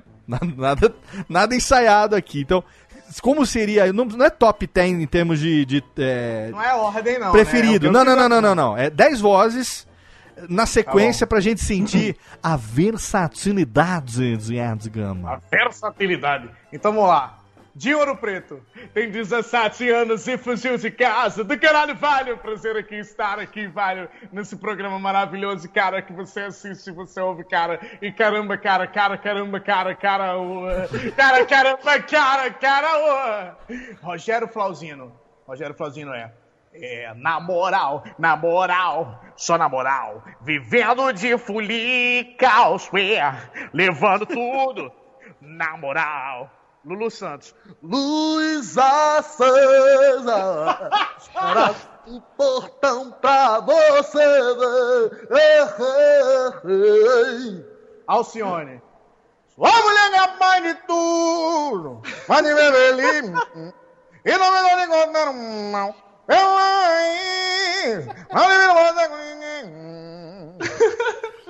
Eu ver quem mais. Belo. O Belo é interessante que o Belo troca o som do S pelo som do F. Então ele canta. Não, sua boca tem um mel. A melhor parte é quando ele faz. O forever, do fogo. Um que, eu um que eu gosto muito, Caetano Veloso. Gosto muito de te ver, leãozinho, caminhando sobre o sal, para te entristecer no caminho. Deixa eu ver aqui quem mais. Caralho, nem sei quantos foram já aí. Alguém tá contando? É cinco, não foi? Tá, não, foi Cinco? os 7, 8, mas tá, tá, tá excelente, Ed. Não, se quiser eu faço mais. Vai aqui. mais, então, manda, manda ver, bicho. Aqui a gente vai, aqui o cara pede e a gente vai fazendo essa merda aqui, porra. O cara é muito igual, mano. Se fuder. Então, ó, já, o Faustão é presidente Lula. Na verdade, o grande problema do brasileiro são dois. O primeiro grande problema é que o brasileiro não tem memória. E o segundo problema é. Eu esqueci a. piada é um... Essa piada rola. Vamos fazer um clássico aqui que é, é- é- é- é o- é o nosso clássico, mas você. ai, ai, ai. Mas olha só, você topa ou você não topa? Pega no meu pau de ouro que vale mais do que dinheiro. Oi! Ah, falou um- de pau, eu já gostei. Já gostei. tem, um, tem um que eu adoro fazer, que é o Silvio Luiz. Acerte o seu daí, que eu arredondo o meu daqui. Tirem as crianças da sala, hein, meu? Vou chamar aqui. Casão, fala pra gente aí, Casão. Esse programa tem liga, meu? Olha, eu acho que esse programa tem liga. Esse programa precisa ter um pouco mais de farinha. Porque de farinha eu gosto bastante. Eu- Aí entra, entra o Caio Ribeiro falando. É, é verdade o que ele falou aí, Tiagão. Esse programa, ele tem liga. E para ter liga, ele precisa ter bola. Não é isso, Juninho Pernambucano? Exatamente. Esse programa muita liga. Esse programa tem um jogador que eu gosto muito, que é o Matuidi, que é um francês. Bom de bola. Ah, cara. No esporte tem outro que eu gosto de fazer muito, que é o Luiz Carlos Júnior. Luiz Carlos Júnior, que ele tem um negócio, quando ele está narrando, ele narra muito rápido. E ele fala assim, olha aí, vem descendo pela ponta aqui, Fábio. Passou pro meio, Fábio Baiano. Entrou na área, Fábio Baiano. Luiz Carlos Júnior vira Fábio Canuto, é, Márcio Canuto. E aí você, que está ligado aqui no Radiofobia, é pra você. É o- esse é o Mickey fazendo É o Mickey fazendo o Canuto! Eu estou de folga na Disney fazendo a folga do Canuto! Eu fico triste porque eu- o Fábio Canuto. O, Ma- o Fábio Márcio, Márcio Canuto. um louco. Marcelo Canuto. O Márcio Canuto é de Maceió e eu não sei imitar ele. Eu sou, é, da minha Ai. cidade eu não sei. Cara, é uma frustração. Cara, Você fica vendo aquele vídeo do ca cachorro? Que cachorro? Que eu sou cachorro não, cachorro várias vezes. que aprende rapidinho, né? Ai, chorei. Vamos fazer o Bob Esponja aí que falaram pra fazer pa- Patrick Sul. Pronto! Quantos foram? Acho que foi uns 46 aqui na conta. Foi, um- foi uns 20 fácil. Foi fenomenal. Desafio aceito, desafio cumprido Mas com se honra. você quiser, sistematicamente, não vamos estabelecer a meta dos 10. Mas quando nós atingirmos a meta, nós dobraremos a meta. Por quê? Não é 10 de 100%, é 100% de 30%. Então não é 30% do- dos 80%, É. dos 7%. É 12, entre 12 e 45%. Eu gosto daquela frase dela da família, que por trás de toda criança tem um negócio muito legal, que é um cachorro. cachorro. Aquela- adoro essa Aquela- frase. Puta, Que tem um cachorro? cachorro atrás. o cachorro atrás. Figura oculta, é a figura oculta. A figura oculta, que é um cachorro. Por trás de todo Vitinho Tendência tem uma coisa enfiada no oculta. Que a gente... Cristiano Ronaldo. Ai, meu Deus. Ah, Gente, que fenomenal. Puta que pariu. Só, só dando, dando uma, sa- uma salva de palmas. Infelizmente o programa tem que terminar, não tem jeito. Mas puta que pariu. O programa foi fenomenal, vai. Pelo amor de Deus, pelo amor de Deus. Vamos fazer o seguinte então, TNK. Faz favor aqui pra gente encerrar. Vamos encerrar com aquela. Aquela que eu sei que o Ed gosta. E por isso a gente vai tocar ela aqui. E aí agora eu vou me despedir dos meus amigos. E aí a despedida vai ser todo mundo fazendo o Faustão, independente de quem seja. Tênica, aquela clássica que o Ed gosta. Eita! Exatamente as brincadeiras, meu. Já passou da Porra, meu. Já passou das oito. Tá terminando mais uma edição do Radiofobia, bicho. Esse programa que tá aqui oito anos, meu, fazendo merda na internet. Com pessoas do mais alto garbo, como ele, a figura carimbada, o príncipe negro do futebol, moleque direto do Pelada da Net, ele que tá destruindo todos os podcasts do Brasil, Vitinho! Eita, brincadeira, garoto! Chega pra cá, Vitinho, e vem se despedir de mais um Radiofobia, meu! Eita, meu, brincadeira com esse menino dele, não tem pedido da noite, bicho. Eita, meu. Vamos lá, Edel, muito obrigado pela participação. Eu vou, tô perdendo todo aqui, caralho, bicho, eita! Meu cérebro acabou de ter um ABC. Quem quiser ouvir mais o Vitinho além do Radiofobia, bicho, ele não tá mais no Lá Pelada porque o Pelada na net, bicho. Pelada Eita. morreu.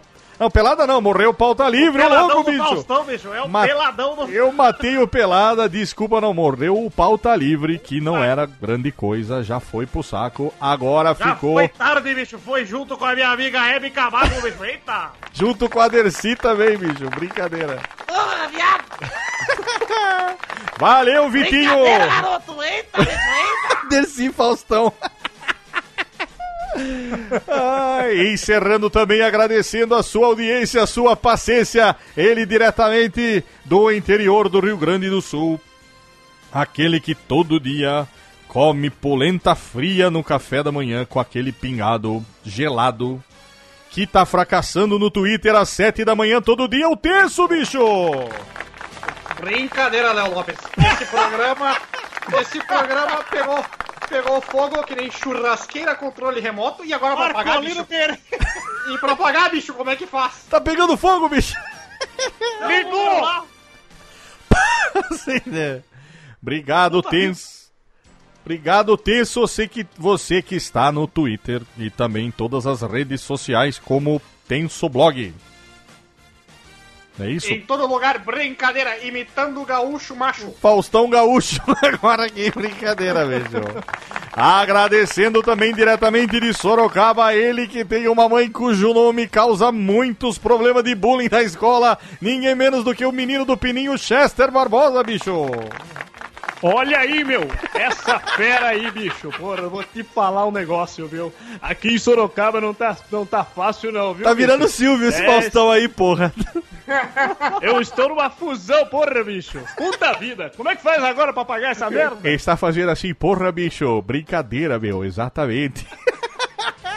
Com defeito e não apagou. Ai, caralho. Quem quiser ouvir mais o Chester, além do Radiofobia, ele tem o seu pod e tudo no cast, bicho.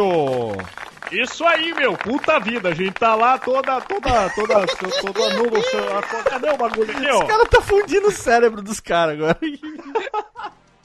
Todas. Porra, essa fera, né? quinzenalmente naquela porra, não é todo domingo, mas quinzenalmente tamo lá. Muito bem, agradecendo também a ele, o marido da dona Catarina, diretamente do seu canal no YouTube, por onde vamos, o menino da vara, Pedro Palota, bicho. Ô louco, meu! Que maravilha! Meu Deus! Esse é o pior! Isso é o melhor pra mim. Puta. Ai, caralho. Mas que palhaçada, meu! O Faustão nem fala palhaçada! Parece minha mãe imitando Faustão, cara. Não Ah. fala da Lloyd, não, porra. Quem quiser encontrar o Pedro é só entrar no canal Por Onde Vamos, bicho. Epa! Epa, o que que é? É o Faustão Vera Verão agora? Essa porra? O Faustão falou epa! Faustão, lembrando o grande tempo da Vera Verão, minha grande amiga. Saudade do Jorge Lafon, galera. Jorge Lavou agora e pra encerrar agora ele que com certeza imita melhor do que qualquer um na internet com o seu canal hoje de gameplay, tem Pokémon, tem jogando FIFA, é FIFA, né? FIFA. E agora, que será que vem por aí? O grande imitador, o doutor de jurisconsulto de Maceió, que ganhou Quem Chega Lá é de Gama, bicho! Agradecendo a sua audiência e a sua paciência, especialmente pra caravana de Macaé, Arapiraca, Campina Grande, Jacarepaguá e da puta que pariu! Queria convidar você pra ir lá na porra do meu canal pra ver se eu ganho alguma coisa com aquela merda, que até hoje só deu prejuízo, porra! Deixa seu comentário, compartilha, pede pra eu fazer imitação, pede pra eu fazer striptease, qualquer merda, desde que vá lá conhecer essa porra e que continue ouvindo religiosamente o maior podcast do Brasil, Radiofobia, garoto! Ai, caralho, vou sair do personagem agora pra agradecer o Ed, porque não tem como. Ai, Ed, cara, bom pra caralho. Joga aqui, técnica. O... Tá batendo palma esses anões, hein? Joga aqui.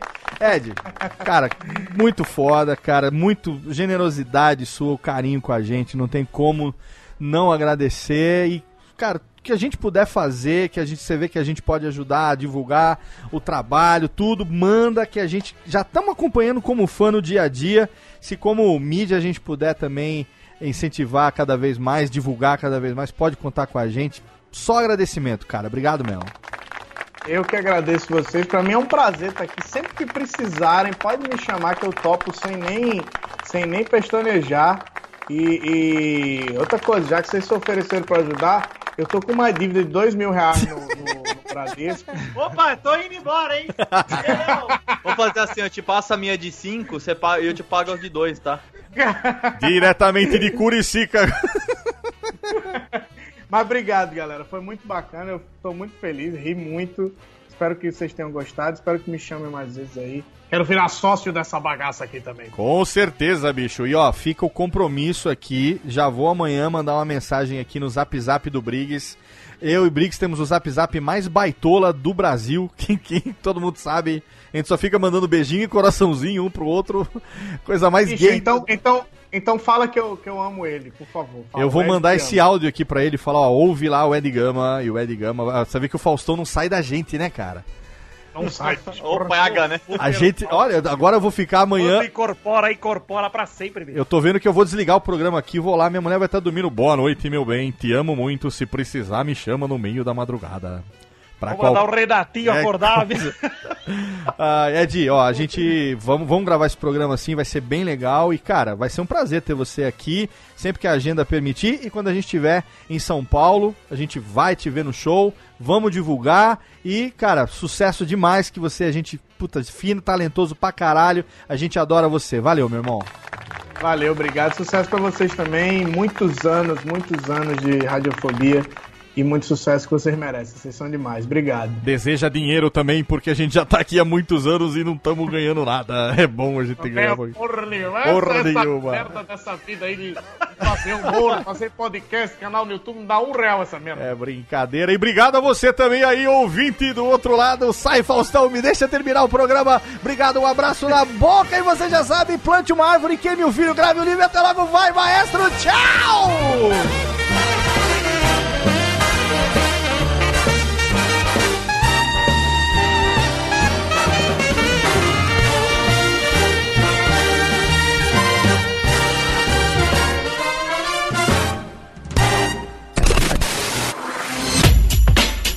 Rádio Fobia. Este podcast foi produzido por Radiofobia, podcast e multimídia.